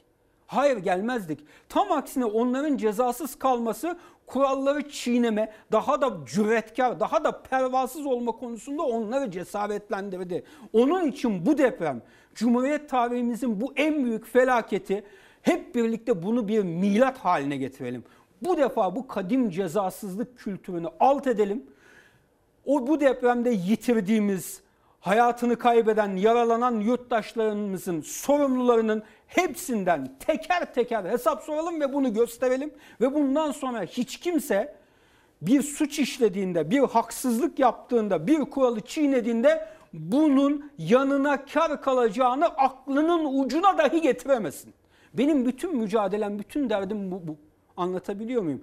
Bunu şimdi yapabiliriz. Çünkü hakikaten bu aralar birliği diyoruz. Vatanı kiminle konuşsak iki haftadır hepimiz öyle bir tokat yedik ki O takadın etkisi altında bu böyle gitmeyecek. Hele ki şimdi çok girmek istiyorum. Önümüzdeki İstanbul düşünce ya bizim bir şeyleri değiştirmemiz lazım. Zihniyetimizi değiştirmemiz lazım. Yönetenleri bu zihniyetliğimiz yönetilenlerini değiştirmemiz lazım. Uygulayıcılarını değiştirmemiz lazım. Yargının bu zihniyetini değiştirmemiz lazım. Bizim hukukun üstünlüğüne inanan, evrensel hukuka inanan, dürüst yaşayan, onurlu yaşayan, kurallara uyarak yaşayan yurttaşların huzur ve güvenlik içerisinde olacakları bir toplumu hep birlikte inşa etmemiz lazım. Bunun için de kuralları bilerek çiğneyenlerin, rüşvet menfaat karşılığı onlara destek olanların gözünün yaşına bakmayarak başlayacağız. Bu defa çok önemli bir şansımız var. Teknoloji çok ilerledi sosyal medya teknolojisi. Herkes çok küçümsüyor. Arada olumsuz şeylerini de görüyoruz ama neyi sağlıyor biliyor musunuz? Baştan sona süreci projektörler üzerinde takip edebilmenizi, izlemenizi sağlıyor. Ben kesinleştiği için artık konuşabiliyoruz. Şule Chat davasını hep onun derslerinde de örnek veririm.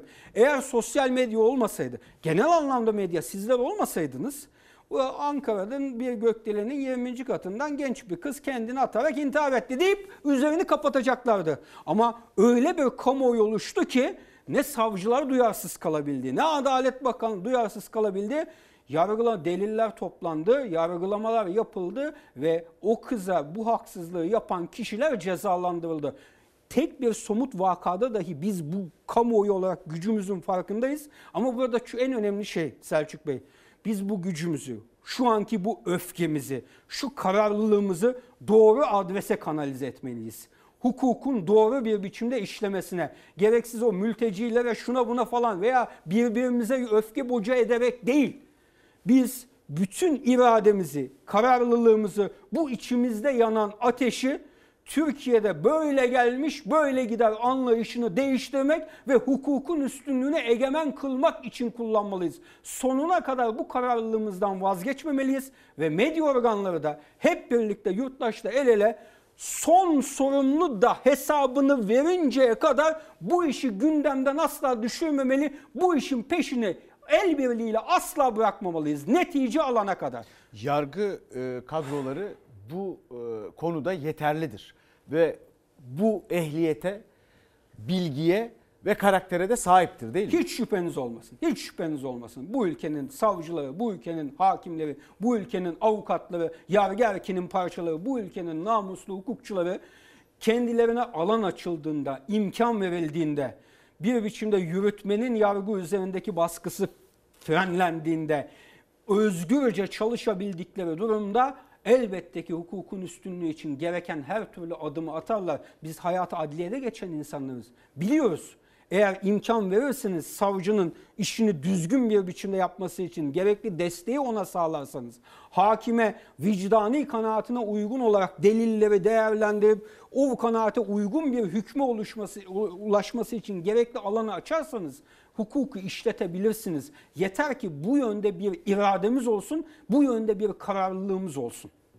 Peki burada benim e, araladığım kapılar dışında değerli hocam sizin e, anlatmak istediğiniz bir şey var mı? Onu dinlemek isteriz. Tabii. Şimdi şöyle bakmamız lazım. Türkiye bir hukuk devleti olma yönünde ben hep dönüp dolaşıp bu cezasızlık kültürüne geliyorum. Bugün deprem nedeniyle bunu hatırladık ama aslında hayatımızın her anı var. Örneğin e, çok yakın tarih önce biliyorsunuz bir siyasetçi e, Ankara'nın ortasında bir suikaste kurban gitti ve öldürüldü.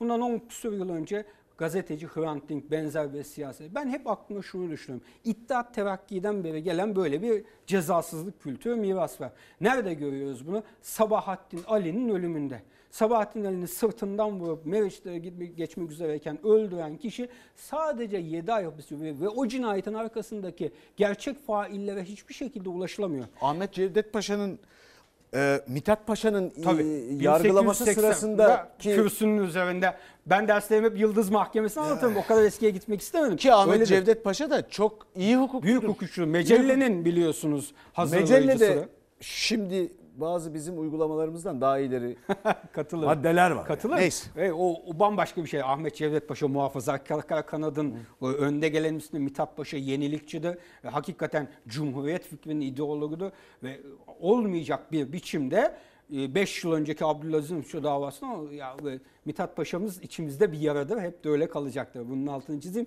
Sadece şunu söylemeye çalışıyorum. Eğer biz Sabahattin Ali örneğini verdim ya. Sabahattin Ali'nin cinayetinin üzerine devlet o dönem kararlılıkla gitseydi. Buna göz yummak, katilleri aklamak yoluna gitmek yerine o ilk siyasi cinayet, Cumhuriyet tarihi özelinde söylüyorum. İlk siyasi cinayetten itibaren bütün bu cinayetlerin faillerinin ve perde arkasındaki azmettiricilerin tamamını açığa çıkartıp hak ettikleri şekilde cezalandırılabilseydi biz bu ülkede böyle bir cezasızlık kültürünün kadim bir biçimde kök salmasına ve her yere egemen olmasına tanık olmak zorunda kalmazdık. O zaman Uğur Mumcu'yu da kaybetmezdik. Belki Ahmet Taner Kışlalı'yı da Muammer Aksoy'u da Bahriye Üçok'u da kaybetmezdik. Bu depremde bu kadar can kaybı da yaşamazdık. Kesinlikle. Bizim şu cezasızlık kültürüyle ben farklı bir pencere açtım. Depremde de aynısını. Hayatta az önce biliyorsunuz meslektaşımızın tweetini koyduk. Şurada asla görmek istemediğimiz manzara 3-5 vakte kadar burada iğneyi ele batırırken çuvaldızı da kendimize batıralım. 3-5 vakit gündeme yeni konular girer, yeni hikayeler girer. Biz bunun peşini bırakırız. Aradan bir iki yıl geçtikten sonra hop bir Afgan denetimli serbestlik şartla salıverme çıkartıp bu depremin faillerini aklama yoluna 99'da olduğu gibi gidemesinler. Artık bu defa bu yediğimiz şamar bizi kendimize getirsin. Ve biz bu cezasızlık kültürüyle mücadelede bu depremin bir milat olarak başlayalım. Bundan sonra bu güzel ülkede hiç kimsenin yaptığı kötülük, yaptığı fenalık, işlediği suç yanına kar kalamasın. Değerli hocam gayet açık anladık. Çözüm önerilerinden de bahsettik. Türkiye'de hukuk e, konusu yeni bir konu değil. Bu konuda derin tecrübelerimiz ve sorunlarımız var. Yüz yıllardan beri üstüne düşünüyoruz ve ilginç aslına bakarsanız literatüre girmiş bir takım hikayelerimiz de var. Yok da değil ki zaten hukuk denen şey biraz da yani yüzyıllar öncesinden İstanbul'dan e, Orta Çağ Avrupa'sına efendim Justinianus'tan Fatih Sultan Mehmet'e oradan İtalya'ya Bologna ekolüne efendim Gravina'dan bugüne kadar gelen bir şey. bir Biz silsile. tümüyle içindeyiz ama hukukla ilgili pek çok sıkıntımız var. Kendimize güvenelim. Efendim biz yayını burada bitiriyoruz şimdi. Başka e, e, arkadaşlar devam edecekler. Görüşmek üzere.